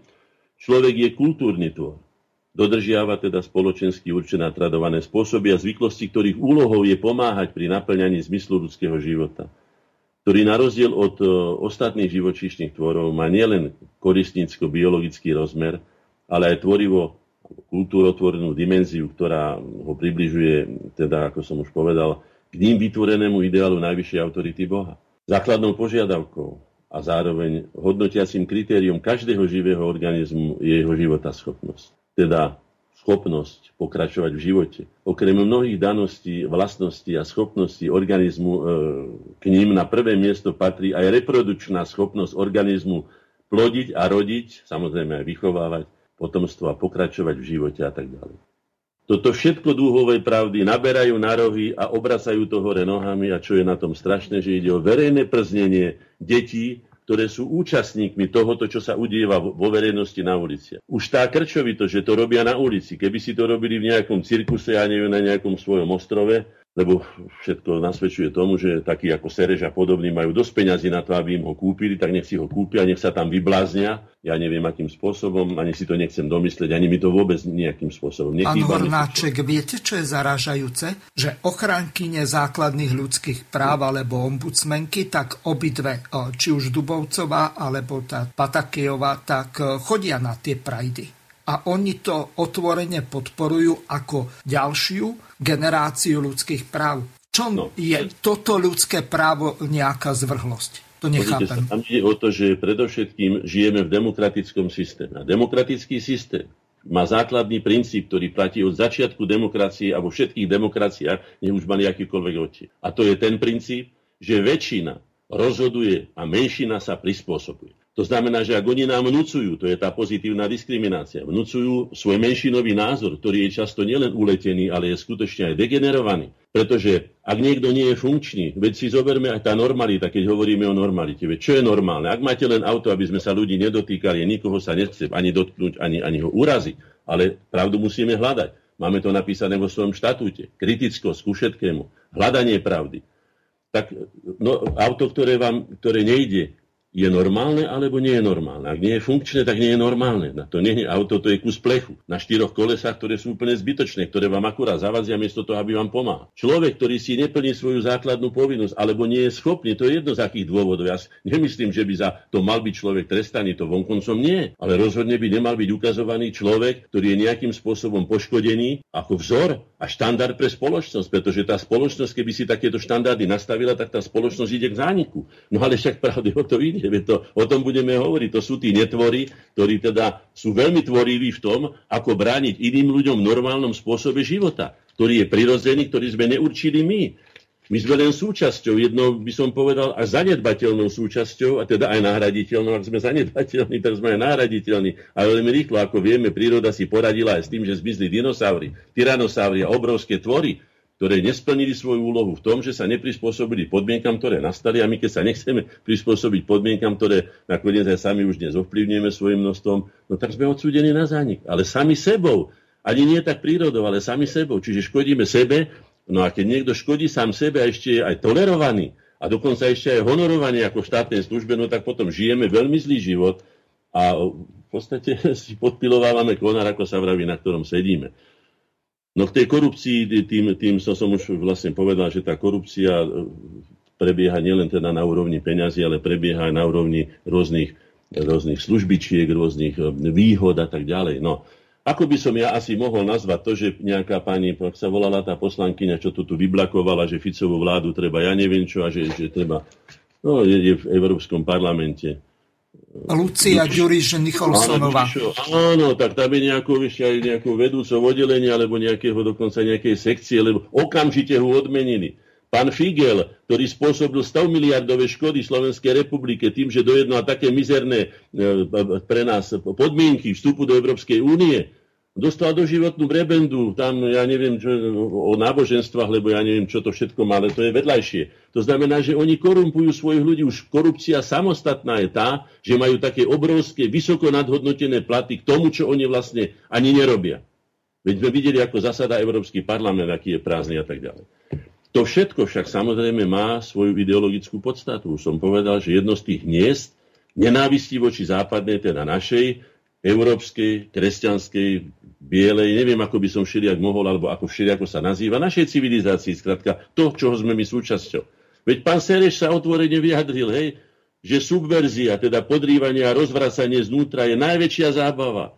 Áno, najväčším umením boja, keď on nebojuje, ale bojujú za ňo iní ľudia.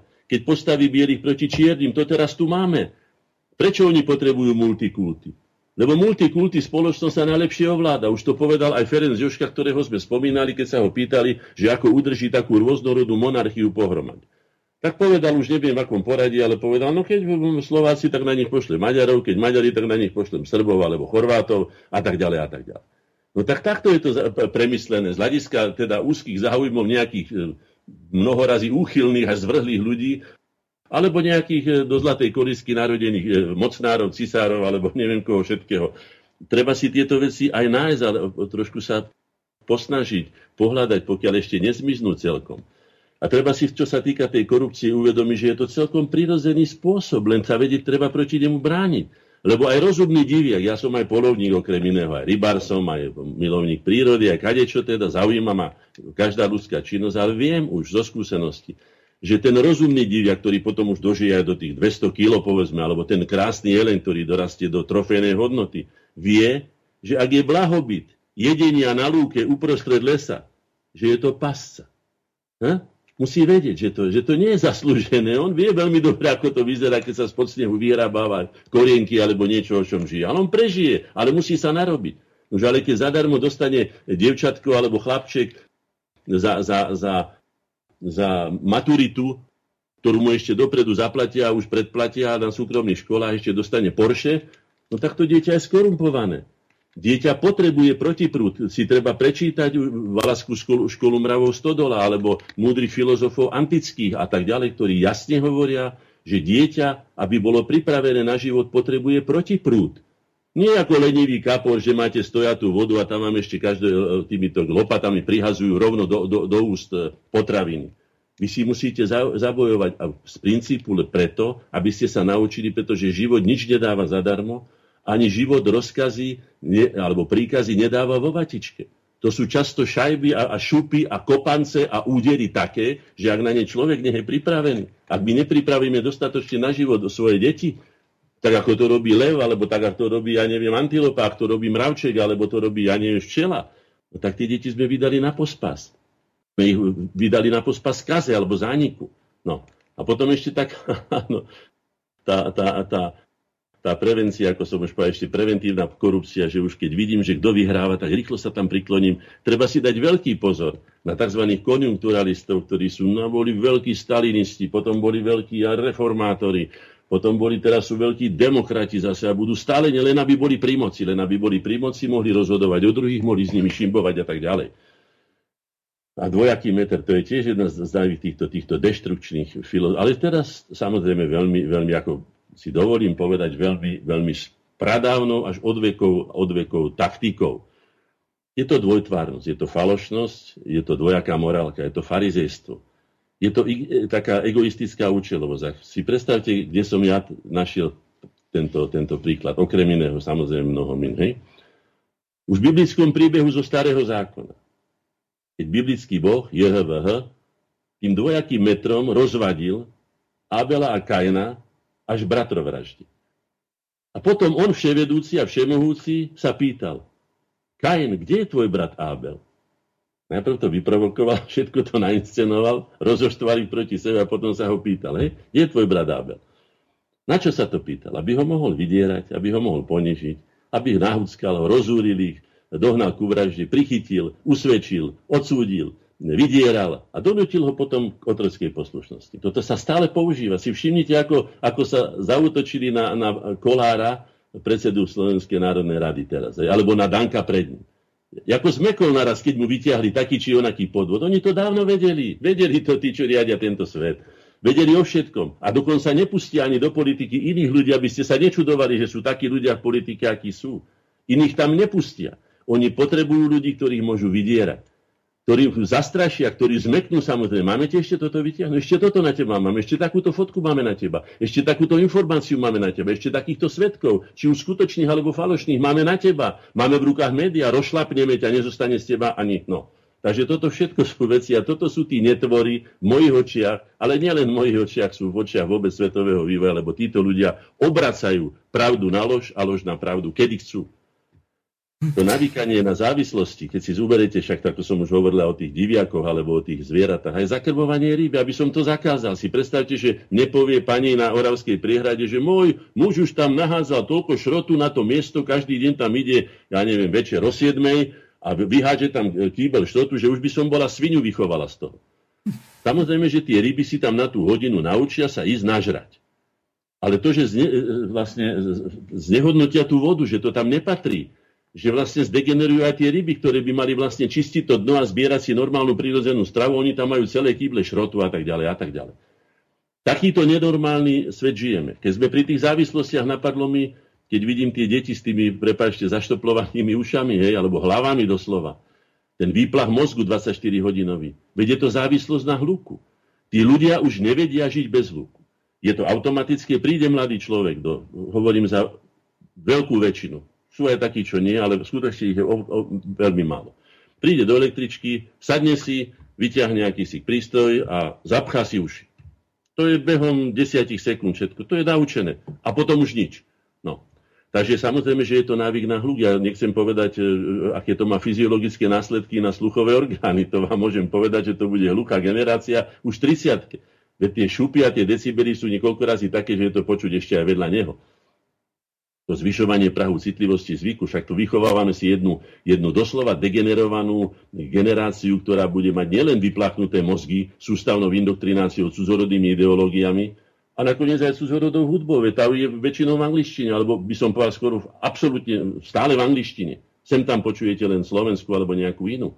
No, rock a pop, alebo teda ro, rock a rap, rap špeciálne, hej.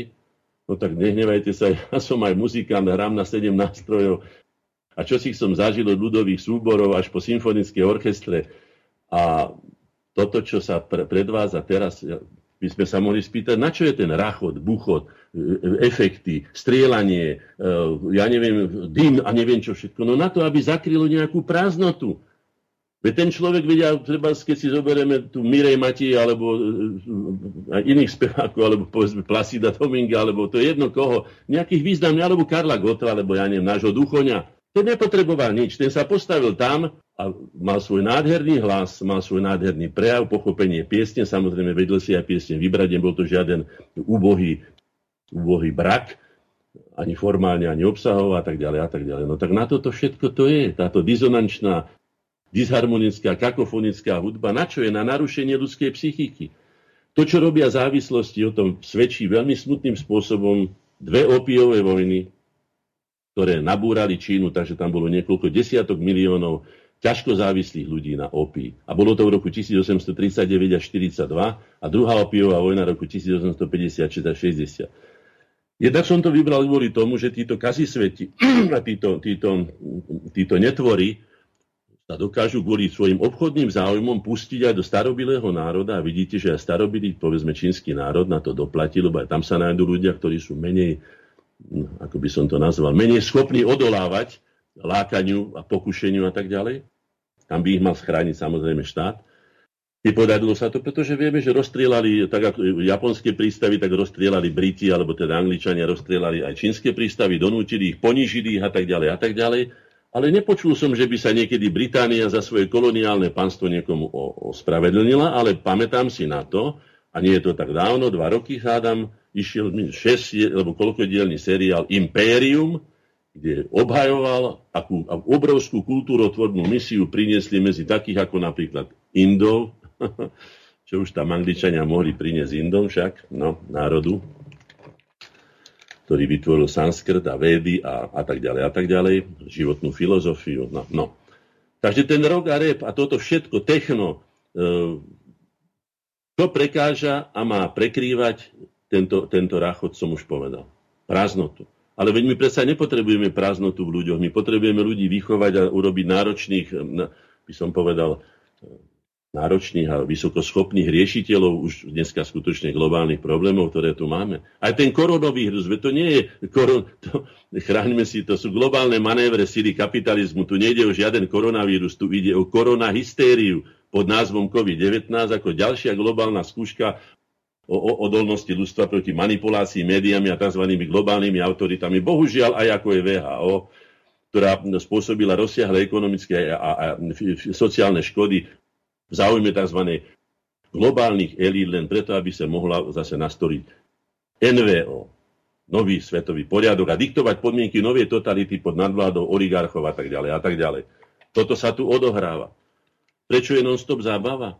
Lebo je to odputávanie pozornosti od podstaty. To je presne to, že keď na diviakom nasypú tam jablčka, tak sa tam nechajú rozstrieľať celé stáda diviakov, len preto, že sú zažratí tam do nejakých jablčok, ktoré by v smrekovom lese e, nikdy v živote nenašli. No tak ale diviak je diviak a človek je človek. No. Kedy prišiel vlk e, zožrať kozliatka? Tú rozprávku poznáme, nie? No vtedy, keď bola mama preč z domu. No, preto stále odputávajú novými modnými trendami. Tam tetovanie, tam na lítku, tam potom na uchu, potom piercing, potom ja neviem aké oblečenie, potom hen také. No, toto sú všetko veci. Dokonca ešte aj na, na, na, na rybacej konzerve som našiel, si predstavte, tu je napísané, že vystrč rožky, zober tresku v lete na dobrodružstvo a odfoď nám túto tresku, teda ten obal, odfoď a vyhraj každý deň. Hlavná cena je jedenkrát noc na Lomnickom štíte. Tak toto už skutočne hraničí, to už nie je ani cirkus. Ja už neviem, ako by som to nazval, to už je blázninec. To, to žijeme tu a byť svojim mlčaním, ako keby sme potvrdzovali, že to je dobrý štandard, že teda no a čo? No a čo? No, no a čo?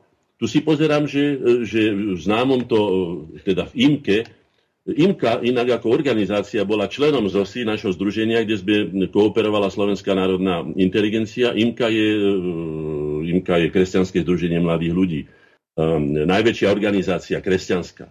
A v jej budove sídli tzv. nová kultúra, um, čo to tam ešte sídli, nultý priestor, Randall Klub a Hopkirk. A pozrel som si, že čo to tam asi teda ako je. No je tam napísané, že Randall Klub Food, Beer, Live, Music. No tak po slovensky tam nie je absolútne nič. Randall Club je Excellent Majestic, uh, Majestic Music Club. Uh, šoková terapia tancom, Nudance, hej, Nudance. Tak som si pozrel tých, tých odborníkov a tých týchto, čo tam je, hej. No tak a toto má napríklad Blaho Uhlár, Stoka. Divadlo Skrat, E, ten kus, ktorý dávali paranoja. No tak to už samotné tieto hovoria o deštrukcii ľudskej psychiky, tak to nech mi nikto nepovia. A čo sa týka tej nú, teda nahoty, ja ako výtvarník som sa s nahotou stretal veľmi často. Nahé ľudské telo ako prirodzený výtvor prírody, najmä ak je zdravé a harmonicky vyvinuté, patrí k tomu najkrajšiemu, čo život vytvoril. Nie je na ňom nič nemorálne. Inšpiruje nielen pohlavnú, teda sexuálnu fantáziu, ale aj umeleckých tvorcov, ktorí obohatili ľudskú kultúru nádhernými estetickými e, dielami. Ale chore, rôznymi anomáliami či úrazmi zdeformované a zmrzačené telo nie je objektom obdivu a je považované za nešťastie za nešťastie možno považovať aj také konanie a manipulovanie s krásou ľudského tela, ktoré ponižuje, ponižuje hodnotu ľudského, ľudskej bytosti. No tak uznáte, keď nejaká kráva sa tam zvíja pred nejakými slintákmi okolo nejakej tyči, alebo sa vyzlieka e, na pokyny a neviem pred kým všetkým, tak to je skutočne za, ďaleko za hranicou ľudskej dôstojnosti. No, je to úbohosť, ktorá by sa nemala podporovať. Ja nie som purista, ani som není, ja neviem, betónový kváder, ale toto sme nikdy nepotrebovali. Prežili sme život, sme sa vedeli opájať, no, tešiť z krásy ľudského tela, ale ak niekto nevie rozpoznať jasnú a presnú hranicu, čo je a čo už nie je v súlade s ľudskou dôstojnosťou, nech si v akejkoľvek situácii tomu radím ja osobne. Napríklad pri tzv. grupensexe predstaví svojich najbližších, svojho otca, mamu, syna či dceru. Nech sa sám seba spýta, či by bol rád a či by bol na nich hrdý a či by sa tešil z toho, keby videl na tejto metelici bezduchej, tí nafetovaní, lebo podľa mňa normálni ľudia to ani robiť nemôžu. Najmenej pred kamerami, to už vôbec nie. Som presvedčený, že e, z tzv. tolerancie voči zvrhlostiam vytriezvie aj ten e, najzaprihasahanejší liberál. Takže takto si treba postaviť veci. Hej? To kazicvedstvo, ktoré, ktorého sme tu, ako keby sme sa chceli vyzúriť a, a, a, a e, ako keby pomstiť za to. Veď my sme generácia, ktorá žije od roku 1945 bez, teda my konkrétne hovorím za Slovákov, lebo tí Srby to už trpko vyskúšali, alebo aj Ukrajinci. Žijeme v miery. Žijeme v takých podmienkach, aké ešte žiadna generácia Európanov za také dlhé obdobie hádam nezažila. To nám chýba, viete, čo o tom hovorili starí ľudia? Spomínam si na svoju babku Hanu. Nevie o, o, o dobroty, čo, čo, čo robiť. Nevie o dobroty, čo robiť. Áno, je to tak, bohužiaľ. A pritom dieťa alebo mladý organizmus má obrovské zásoby e, energie na to, aby mohol raz k neuveriteľným výškam, neuveriteľným kvalitám, aby mohol sám sebe byť na radosť, aby mohol byť na radosť a, a šťastie a, a, a, neviem, a hrdosť, alebo neviem čo, a užitok celej spoločnosti. Samozrejme, treba takýchto ľudí si vedieť aj zvážiť. Ja som už hovoril o tom, že my sme pomáhali e, mladému Karvajovi, chlapcovi vtedy z Martina, ešte neznámemu, kúpili sme mu husle, potom druhé husle, vyhral na nich svetovú súťaž, nahral na nich a tak ďalej. Pomáhajme takýmto, kto si zaslúži, kto je slušný, ten chlapec, minule som ho videl v televízii, je, je kultivovaný, nezabudol svoju materinskú reč ani svoju kultúru, hlási sa ku nám. Áno, je internacionálom a hrá teda za, myslím, že rakúske farby.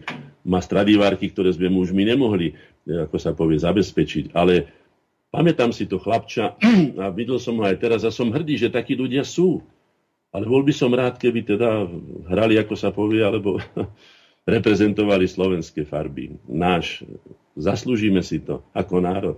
Je, je, kedy budeme mať taký čas, ako, sme, ako máme teraz? A my teraz máme byť otrávení, máme byť znechutení? Keď sa pozriete po tvárach ľudí, ja, ktorý som robil aj portréty dlhé, dlhú dobu, tak hádam trošku viem čítať ľudské psychiky a viem veľmi dobre, čo je to otrávený ksicht a čo je to nadšená, rozveselená, hoci je taká rozbláznená, rozpustila detská tvár alebo mladická tvár a tak ďalej. Ale to, čo vidím, toto, toto hanobenie zdravej ľudskej kože tými, tými príšernými e, pavítvarnými, e, neviem, ak by som to ani nazval, čarbanicami po, po zdravej ľudskej koži. Nech sa idú pozrieť na onkológiu, e, na, na, na melanómy, nech sa idú pozrieť, ako vyzerá, ako vyzerá skutočne zničená, zdevastovaná ľudská koža, aby si vedeli vážiť, čo majú.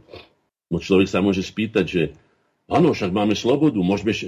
Ale to nie je sloboda, to je naopak, to je závislosť na tom, čo vám niekto nadiktoval. My sme to nikdy nepotrebovali. Celá naša slovenská kultúra, ale aj, teda aj európska civilizácia, veľká je časť, pokiaľ nebola teda degenerovaná, napadnutá aj takými zvrhlosťami, ako je tá frankfurtská škola, ktorá priam žiada teda, aby nás pokazili, až budeme smrdieť. Tak my sme predsa boli na čele svetového vývoja, boli sme tam dlho. A prečo sme otrokmi tohto systému? Veď to už mám tu teraz pred sebou napísané, možno ste to aj čítali, ale pripomeniem to že sa pozrite sa do vášho mobilu a uvedomte si, že vaše súkromie je len pomílená ilúzia. A tu píšu, Good Chrome, kto vie, na aké stránky chodíte. Tí vedia. Good Maps, Maps vie, kde ste boli, kedy ste tam boli, čo vás zaujíma. Good Music, Google Music, Google Music, hej, Google vie, čo počúvate, akú hudbu máte radi. Google Foto, Máte tam uložené všetky vaše súkromné fotky, môžu si urobiť z toho čokoľvek, dneska to vedia zmanipulovať. Takže za chvíľku vám pošlú fotografiu nejakú pornografickú s vašou ženou alebo s vašimi deťmi. A hoci tu bude manipulácia, môžu vám otráviť s tým život. Čiže takýchto sú ľudia, no. To je naša sloboda. Google disk, Google robí všetko za vás, uloží všetky vaše citlivé dokumenty. Za chvíľku nám zoberú peniaze, hej, a povedia, že na čo peniaze, to by ste sa mohli nakaziť eh, covidom, hej, dajte, my vám napíšeme virtuálny tam milión a vy budete mať potom a my keď budeme chcieť vás vypneme a nebudete mať ani na chleba. YouTube, patriaci Google. Google vie, čo pozeráte, aké kanály máte v odberoch, čo nahrávate a tak a tak ďalej. Tak potom, ako chceme hrať s nepriateľom, ktorý o nás vie všetko a my o ňom nevieme nič, pretože oni majú svoje výrobné tajomstvá, oni majú zmluvy, ktoré e, nikto nemá právo do nich nahliadnúť, dokonca aj keď ide o zmluvy so štátom a tak ďalej a tak ďalej.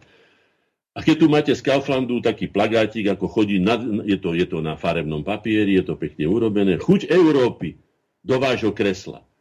No tak to už je úplný návod na degeneráciu, pretože už len v kresle treba jesť. Pamätáme si ešte horšie na tom boli asi tí starí Rímania zdegenerovaní, teda posledného cisárskeho obdobia, keď už po, poležiačky jedli. Už jedli poležiačky. No. Tam mali potom aj to vracadlo, aj to drážidlo na krk a tak ďalej, ešte ich obsluhovali tam aj prostitútky, všetko poležiačky, aby náhodou sa nemuseli unaviť. No tak takto skončila jedna civilizácia. V tomto my pokračujeme veľmi veselo, ale pod koho gestie? Už sme si povedali, kto je ten majiteľom vplyv, majiteľ vplyvu. Sa pýtame, dobre, keď už ide o ten zisk alebo ten kšeft. Stále hovorím o netvoroch.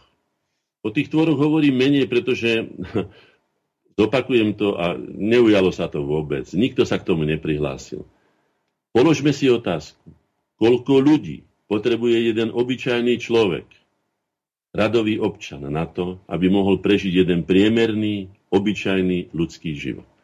A dostanete sa k tisíckam ľudí, ktorí museli vám urobiť aj to, na čom sedíte, aj to, kde bývate, aj to, čo pijete, aj to, čím sa umývate a ja neviem, čo všetko museli a to, čo ja tu držím v rukách, o čo som opretý, čím vysielame, koľko ľudí, pán Hazucha, potrebujeme na to, aby sme sa mohli rozprávať, aby mal z toho niekto nejaký, povedzme, užitok, kto to počúva. Koľko ľudí? Ja to neviem si predstaviť, ale určite veľa.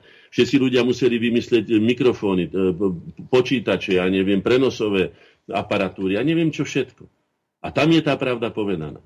Takže to znamená, že keď hovoríme o zisku a o kšefte, ako sa teraz hej, hovorí, pri kšeft, kšeft, to bol kšeft, áno.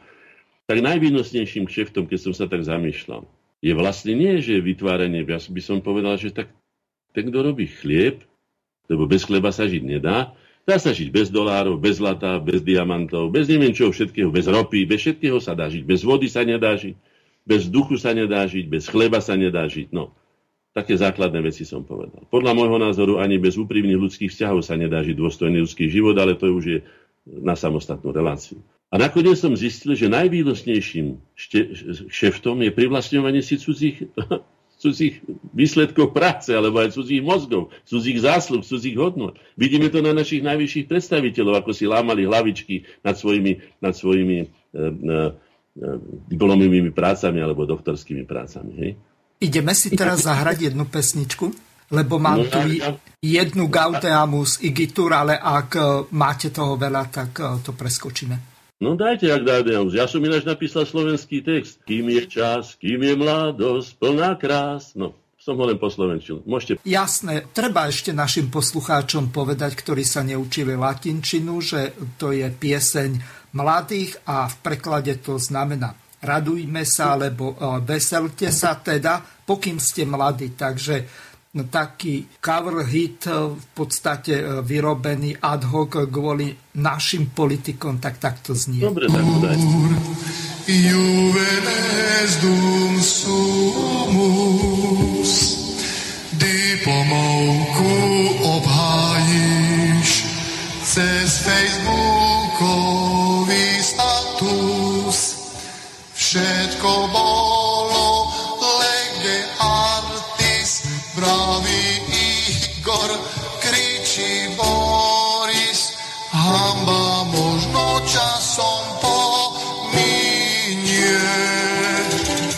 Titul plagiátor už však nie.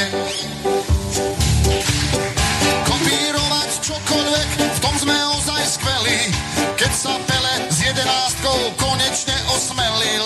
Skopíroval starý smer a nová strana vzniká podobný Ficovi len s jamkami v líčkach. Smer sa chytá každej slamky, dáva šancu mladým. Malý sa hneď chytil, no humor nevyladil. Robo skúsil na záchranu nové tváre predstaviť. Monika sa podujala jednu rovno porodiť. Do Bruselu išiel Igor riešiť miliardy. Za niektoré statusiky som sa za ňo hambil čo spravíme s eurofondmi, ešte sotva tuší. On nám radšej ukazuje hrniec plný mušlí. Keď píšete nový status, dajte pozor na prsty. Ako zistil Maroš Kramár, nie každý to odpustí. Sústreďme sa na záchranu, nie na pseudotémy. Viacej ako miliardy zdravý rozum zmení. Vá, vá, vá, vá.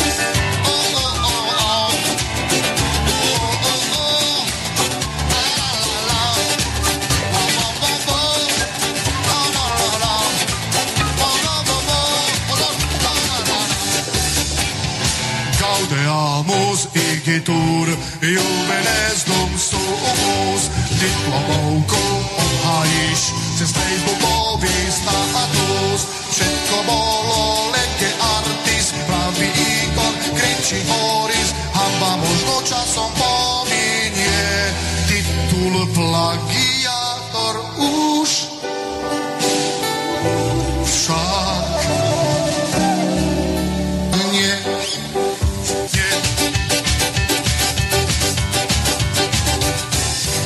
Tak čo na to hovoríte? Ja to poznám. No, plagiátor je v podstate zlodej duševného vlastníctva. Áno. Náš, jeden z našich členov už nežijúcich, profesor Jan Švidroň, bol jedným z najväčších odborníkov európskych na, na, na duševné právo, takže o tom niečo viem. Je to skrátka zlodejina. No, takíto ľudia by nemali čo hľadať vo vysokých funkciách, alebo v žiadnych funkciách by som povedal, vôbec nie na čele štátnych orgánov Slovenskej republiky. Ak má tá Slovenská republika to meno, ktoré si zaslúži a ktoré si slovenský národ svojou vlastnou statočnou prácou vybojoval za celé svoje dejiny, aby mu ho nekazili hoštapleri a podvodníci tohto typu. No, takže sme si povedali, že najvýhodnejším šeftom je čo? Parazitovať a zarábať a cudzej na práci. Áno, je to bohužiaľ tak. A čo sa z tohoto stalo? Veď si uvedome, že z toho sa stáva štandard. Už žiadna aféra nie je aférou, už pomaly žiaden zločin nie je zločinom, hej. A z toho vzniká to najstrašnejšie, čo môže byť, a to je perspektívna, veľmi zlá budúcnosť pre nás, a vôbec aj pre svet, masová výroba malých netvorov. Keď vidím detské oči a mám možnosť ich sledovať aj na svojich vnúčatách, alebo nakoniec aj okolo, už je tak málo tých detí, sotva ich vidíme sem tam, tak sa úplne prilepím na ne, keď ich vidím v kočíku, lebo v náručí detí, alebo na, na, No doslova sledujem tie deti ako teda samozrejme nádej ľudstva. Dieťa je nádejou ľudstva, jedinou nádejou ľudstva. Starú kobilu už nenaučíte ani parkour skákať, ani ťahať, je to už tak, ako to je. To znamená, že táto masová výroba malých netvorov je zločin proti ľudskosti. Táto, táto, táto, táto bezbraná neskúsenosť, táto neskúsená duša týchto detičiek je oklamaná virtuálnymi ilúziami odsudzená vlastnej kultúre, je pomílená falošnými hodnotami, je vyvlastnená. Vlast je iba tam, kde je mi dobre. To ste počuli často. Hej. Vlast je iba tam, kde mi je dobre. A to znamená, že moje rodičia sú len vtedy rodičmi, keď im ako dávajú peniaze a keď sa o mňa starajú. Keď oni potrebujú niečo a sú chorí, tak už nie sú mojimi rodičmi. Takisto aj vlast. Potom táto, táto detská podstata bezbraná je opustená, je atomizovaná na, na, na bezbraných jednotlivcov. On, sa, on komunikuje s, s, mobilom, alebo ja neviem, s PCčkom. Táto, táto ich podstata je zneužitá, je použitá na cudzie záujmy a ciele, je zmanipulovaná, konajú sa na cudzie pokyny. To je generácia, ktorá je, ako by som povedal, na povel. Keď im povedia, že dneska sa budú nosiť holé zadky, tak budú nosiť holé zadky. Veľká časť z nich, žiaľ. Potom je aj v konečnom dôsledku neživotoschopná, pretože je zbavená vlastnej tvorivosti. Tí mladí ľudia sa už nevedia ani zabaviť. Nevedia. Nevedia chytiť gitaru, husle a neviem, harmoniku, alebo si zaspievať, alebo sa potešiť nejakým. Nie, nie, nie. Vedia sa len kývať, však sa pozerajte na všetky tie produkcie, čo sú, alebo to sú tie lákadla na malorku, lebo neviem, kde tie masové také všelijaké bakanálie, či ako by som to nazval. Tí ľudia sa netešia, nevidíte im na oči iskru radosti, že sa tešia z toho, že sa zabávajú. A keď ešte máte nahratý potlesk, aby vám povedal jasne, kde sa máte smiať a kde máte byť ticho, tak to už čo s tým? A pritom ja nie, nie som proti tomu, aby človek mal hranice ambicioznosti teda otvorené. Ale tie hranice ambicioznosti, nie že USA povie, že my sme krajina neobmedzených možností. Ak je niekto krajinou neobmedzených možností, to znamená, že je bezprávnou krajinou, že si tam každý môže dovoliť, čo chce. Aj zvrhlosť, aj to, čo si dovolil Epstein, že tam dovážal nejaké nafetované dievčatka alebo chlapčekov na radosti, ako za starého Ríma Tiberiovi nosili na ostrov Capri sú všetko známe veci. Hej. Ideme, sa vrá, ideme sa vrátiť na túto cestu, na túto cestu skazia zániku. Lebo tie hranice ambicioznosti a súťaživosti sú predsa len, nie, že nemajú možnosti, sú ohraničené. Sú ohraničené humánne, prirodzenou ľudskosťou a spolupatričnosťou. Že sa nemôžem bohatnúť na, na úkor všetkých ostatných a ožobrať si celé národy a štáty len preto, že ja mám pod sebou žo 300 miliard alebo koľko. Tie hranice sú aj etické, tam svedomie. Malo by byť, sú aj estetické, kultúra. Mala by to byť kultúra, veď my sme predsa kultúrne tvory. Hovoríme o tom, že tvory, to je od slova tvorivo, sme tvory. Niekto hovorí, že sme bytosti, ale ja hovorím, že sme tvory, pretože sme tvoriví. No, by, bytosť je od slova byť, to znamená, že byť, to, čo tu bolo, byť môže naša planéta, byť môže vesmír, ale my sme tvory. No, ale to je len taká otázka.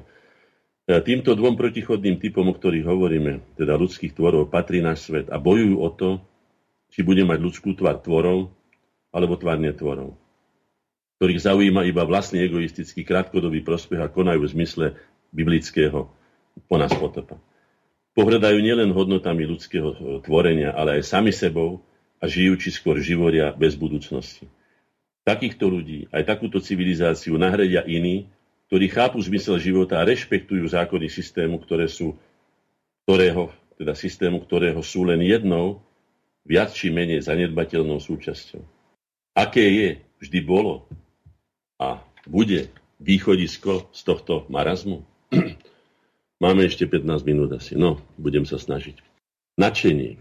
Ja patrím šťastnej generácii, ktorá nezažila vojnu a narodila sa do eufórie povojnového budovania nových nádejí a plánov do budúcnosti. Nie, že by to bolo raj na zemi, ale peklo to rozhodne nebolo. Pretože bolo po vojnovom ničení, tvorivosť bola veľmi žiadaná a aj uctievaná a odmenovaná hodnota. A s ňou aj jej tvorcovia. Načenie a radosť zo života žiarila ľuďom skutočne z tvári, e, čo dnes povedať nemožno iba náhodou. Ja si spomeniem na tú, na tú znelku. Hej, hej, slnko vychodí. Treba. Puste dneska nás optimistickú pesničku.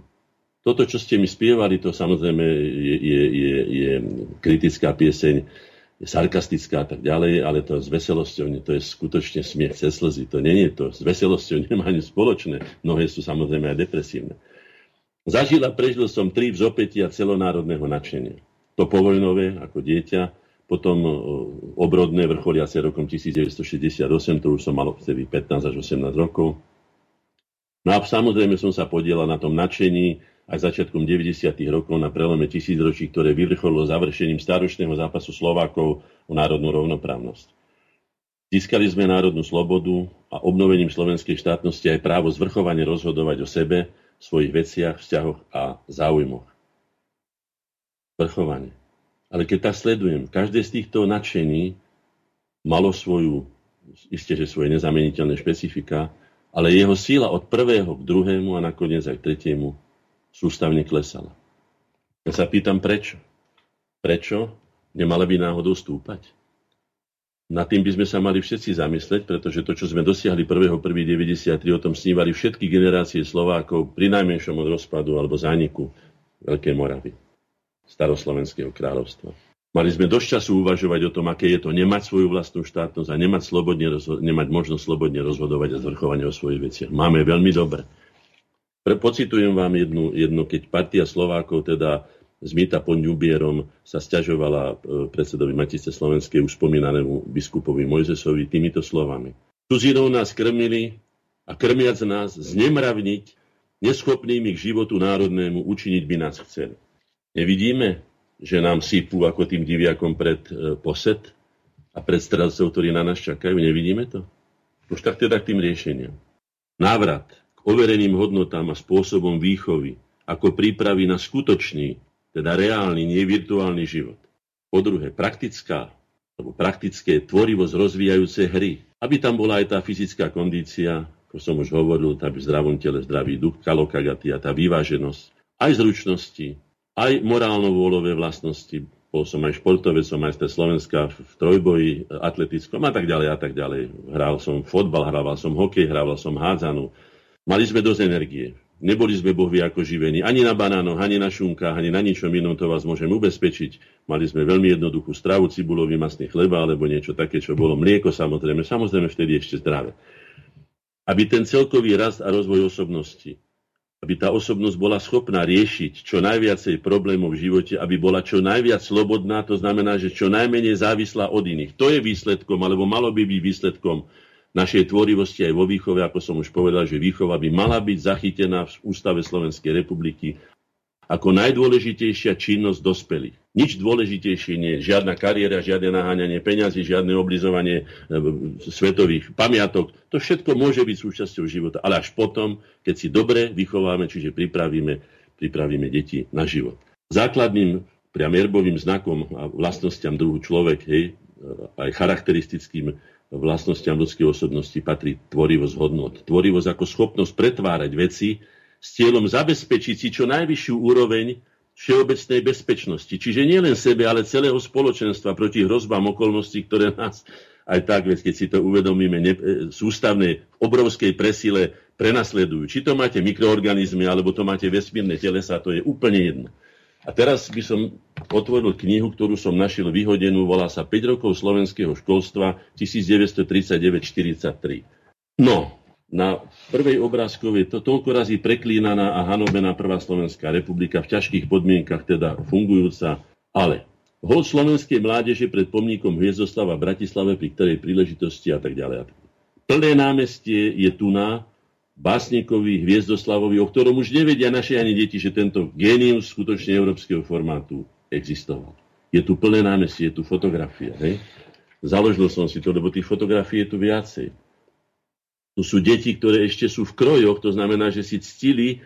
Ja si myslím, že aj teraz by mohli deti aspoň raz za čas, či už tam, kde sa to trošku ešte nosí, alebo to majú obliec tej kroje aspoň, ja neviem, pri výročí založenia obce, alebo ja už neviem, možno, že aj pri výročí obnovenia slovenskej štátnej samostatnosti. A pripomenúť si, že Horehoronci sú iní, ako sú Gemerci, Gemerci iní ako Šarišania, Šarišania iní, čo sa týka teda kultúrneho vývoja alebo kultúrnych výsledkov, ako povedzme tí vajnoráci, ktorí sú tu často spomínaní. Tuto ďalšia fotka. E, deti sa venujú aj pracovným, aj my sme mali pracovné vyučovanie. Deti majú v ruke ríl, majú v ruke lopatu, majú v ruke krhlu, vedia, ako sa sadí stromy. Toto všetko tu vidím, čo všetko sa vyučovalo. Ako sa má podávať ruka, ako sa má stolovať. To sú všetko veci, ja neviem, o tomto mne moje deti už len začias, keď oni chodili do školy, vôbec nehovorili, čo sa tam deje. A teraz by chceli ešte zaviesť e, tzv. online výchovu, aby to detsko sedelo takto doma a tvárilo sa, že, že sa vyučuje. Hej? Viete, aké sú deti vynaliezavé, veď my sme boli takí istí. Hej? Ako čo detsko všetko nevymyslí. Takže toto tu na, aby vedeli, ako vyzerá e, kura a vajíčko, aby vedeli, z čoho sa čo rodí, aby si to vedeli vážiť, aby si vedeli vážiť ten kusok chleba nezahadzovali ho. To všetko tu je.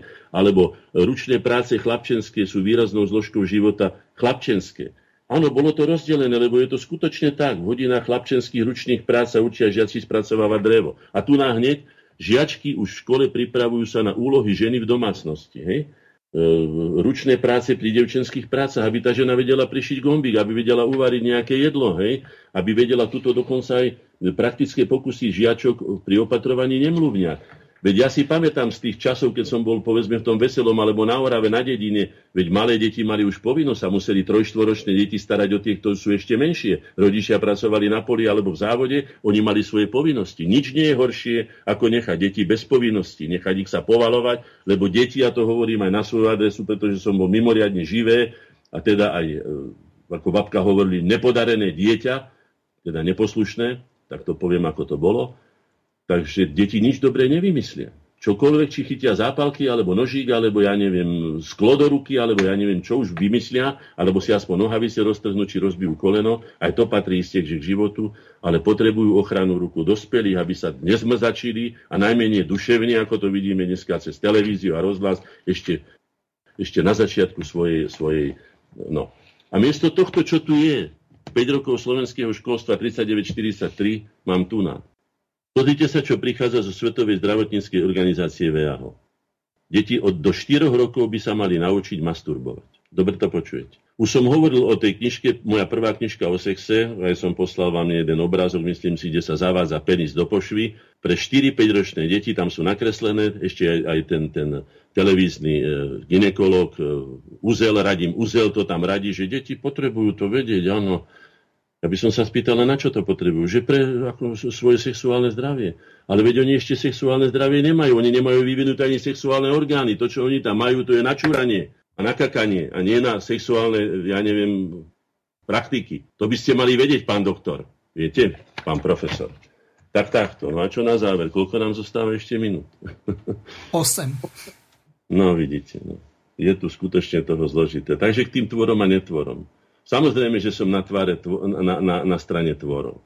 A celkom, celkom ako otvorenie a, a nehambím sa za to, že by som ja nikomu neubližujem, ale viem nezastupiteľný význam ľudskej tvorivej práce, aj prístupu k riešeniu svojich problémov a treba aj k takým hodnotám, ako sme už hovorili, k slobode. To znamená, že čím viac toho vieš, tým si viac slobodnejší, tým si viac menej odkázaný na tých druhých. Keď sme mali reláciu hranice slobody, sme si povedali celkom jednoznačne, že hranicami slobody sú hranice odkázanosti. Nakoľko sme odkázaní, natoľko nie sme slobodní. To je celkom prirodzené, logické, tak to vždy bolo, tak to bude. A žiadna frankfurtská škola mi nebude obracať pyramídy hore nohami, aby ma presviečala o tom, že biela je čierna a čierna je zelená. Treba mať trošku aj hrdosti a, a sebavedomia v sebe a povedať si, a vy ste kto? Že si dovolíte takýmto spôsobom nám tu obracať. Veď keď sa vám tu nepáči, ako sa nepáči tu na mnohým muslimom, ktorí povedali, že sme degenerovaní a že no na čo sem chodíte?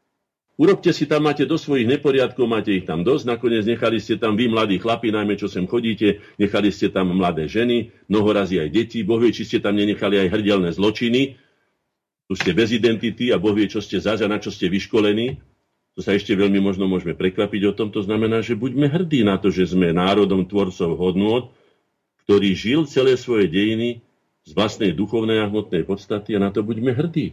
Máme na to sveté právo. Vráťme sa k sebe, svojmu určeniu a poslaniu, k svojej nezastupiteľnej zodpovednosti. Nie za vesmír či prírodu, i keď čiastočne aj za tú prírodu my, ak teda devastujeme. Hej. Ty si bez nás ale ľahko poradia. Viete, ak zmizne tu projekt človek zo zeme, už ja neviem, akým riadením osudu nášho, alebo našimi chybami, alebo ja už neviem čím, tá, osu, tá, tá príroda to nepocíti ani tak, ako keď zmizli dinosaury. No, zmizli. Vytvorí si iný projekt. No. Ale sme zodpovední za seba, za svoje deti a za vnúčence, za svoju budúcnosť. Za to sme bezprostredne spokojní, ak som teda e, e, zodpovedný. Ak som niekedy hovoril, že, za niečo, za, že je za niečo človek na 100% a výlučne on zodpovedný, tak sú, je to kvalita medziludských vzťahov. Tam ne, ne, ne, nič iné nevplýva, tam vplýva len ľudský charakter, ľudské svedomie, ľudská kultúrnosť, ľudské srdce, ľudskosť, ako tak jedným slovom povedané, kultúrna ľudskosť. No. Takže za to sme zodpovední. E, toho, čo, e, toho, čo na rozluštenie tajničky potrebujeme ešte poznať, vedieť a najmä chápať a rešpektovať je nepomerne viac ako toho, čo už vieme. Navyše ani podľa toho, čo už vieme a máme overené, sa nesprávame. Pritom tým sebe škodíme oveľa viac, ako som už povedal, ako systému. Ten systém si poradí, on nás odhojí veľmi rýchlo. Uvedomujeme si túto jedinečnú príležitosť, že máme, že môžeme svoj život, my Slováci, riadiť už keď aj nie celkom slobodne, to sa asi nedá, ale zatiaľ najslobodnejšie, ako sme kedy mali možnosť, my si to uvedomujeme? Alebo sa chceme zaradiť k dávnym predhistorickým netvorom, ktorí už vyhynuli? Prečo asi? Prečo asi? Určite aj preto, že sa neprispôsobili výzvam prostredia, v ktorom aj tí najväčší a najpočetnejší tvor, teda žili. I, tvoríme iba zanedbateľnú, ako som už povedal, teda aj nahraditeľnú časť e, toho systému života a sveta. Ničiť, teda netvoriť, to dokáže aj zviera. Dokonca aj živly to dokážu, ako výchor alebo povodeň. Zažil som to. Aj na Varave som to zažil. Je teraz tu povodeň, áno. Keď sa otrhnú z reťaze, tak ako sa otrhlo teraz ľudstvo, aspoň teda naša civilizácia z reťaze a láme všetky hráze alebo búra všetky hráze, škodí. Zabudli sme tvoriť hodnoty najmä spoločensky, celospoločensky významné a, a po, užitočné a potrebné, čiže kultúrne, to dokážu skutočne iba ľudia, to si uvedome, v tom nás nikto nemôže e, nahradiť. To sa nemusíme hrať na bohorovných, ale zastúpme si svoju úlohu človeka. Aj to nie všetci ľudia dokážu tvoriť, to si treba povedať. Ne? Sú ľudia, ktorí sú mimoriadne nadaní, veď sú obdivuhodné diela, ktoré skutočne sa dotýkajú k tomu ideálu, ako som už to povedal, ideálu nami vytvoreného ideálu Boha, aký by mal byť, všemohúci, rozumný, neškodiaci, pomáhajúci a tak ďalej a tak ďalej. Vráťme sa k svojmu pôvodnému určeniu aj postaniu národa tvorcov, nie ničiteľov. Naše slovenské korene, činoroda, slovanská tvorivosť a mierumilovná mentalita, nám ukazujú jasnú cestu k naplneniu zmyslu nášho života. Nehľadajme iné cesty, ani ich nepríjmajme, ani si ich nenechajme vnúcovať. Iba nás zbytočne A Prečo by sme sa mali nechať míliť? Sme jedným z najstarších, ako sa zistilo, aj genetici to už zistili, hej, z najstarších pôvodných európskych národov. Držme si to miesto čestne, zastaňme si to miesto, pretože, ako som už povedal, nikto to za nás neurobi. Máme jedinečnú príležitosť. Nezapierajme sa a nespreneverujme sa tomu, čo ľudí najviac približuje k nimi vytýčenému ideálu, stvoriteľa ako tvorcu najvyššej autority. Máme na to všetky predpoklady. Pri tej kritike, to ma počúvate, viete, že som veľmi kritický. Ale nie som kritický preto, aby som niekoho urážal a zároveň aj navrhujem, čo máme robiť, aby sme sa z tých vecí, ktoré sú kritizované a ktoré sú skutočne často až kritické, dostali z toho závozu, v ktorom sa teraz meceme ako v blate, aby sme si umili čistú tvár v studničkách našej kultúry, ktorá je čistá, pretože je založená na ľudovej tvorbe, na ľudovej kultúre. Čistejšie zdroje pre národnú kultúru nenájdete, ako je ľudové. To málo kto si môže povedať, že sme si to zachovali. Uh, aby sme pri tej tvorbe kultúrnych, teda všeobecne prospešných hodnot, našli zmysel svojho života a aby tvorili naše deti. O to tu najmä ide. Aby naše deti tvorili s vedomím a s čistým svedomím, že tým zároveň nie ochudobnia, ale obohacujú ľudstvo aj svet.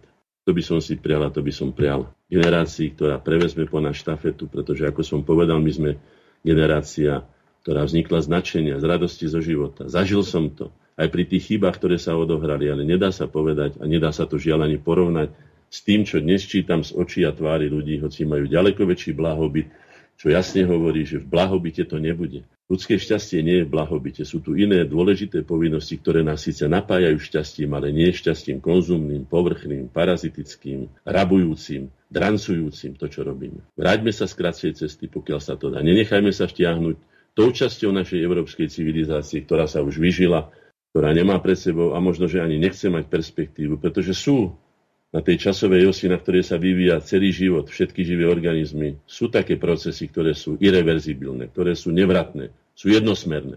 Môžeme sa spýtať, a prečo vedine kvet, keď ho vidíme od púčika cez jeho rozkvet nádherný, a potom nezadržateľne väzne. Tak aj človek a tak aj civilizácie vednú. Ale my hádam nepatríme k tej časti vyžitej európskej civilizácie, pretože máme pred sebou cestu, aby sme povedali aj my svoje jasné slovenské slovo do svetových dejín, do svetovej kultúrotvorby, aby sme obohatili ľudstvo a svet. Tak. Nádherne ste to povedali, pán Hornáček. Čas dnešnej relácie uplynul. Veľmi pekne vám ďakujem a teším sa na ďalšiu reláciu o 4 týždne. Prajem vám pekný pobyt a vybavte si, čo potrebujete. Majte sa krásne. Do počutia. Idem za vychovávať svoje vnúčata. Hm. Tak je krásna povinnosť. Do počutia. Do počutia. Vysielací čas dnešnej relácie veľmi rýchlo uplynul, tak sa s vami zo štúdia Banska Bystrica Juh lúči moderátor a zúkar Miroslav Hazucha, ktorý vás touto reláciou sprevádzal.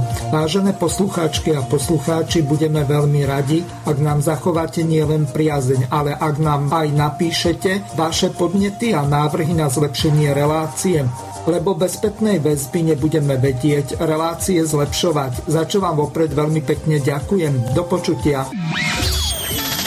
Táto relácia vznikla za podpory dobrovoľných príspevkov našich poslucháčov. I ty sa k ním môžeš pridať. Viac informácií nájdeš na www.slobodnyvysielac.sk Ďakujeme.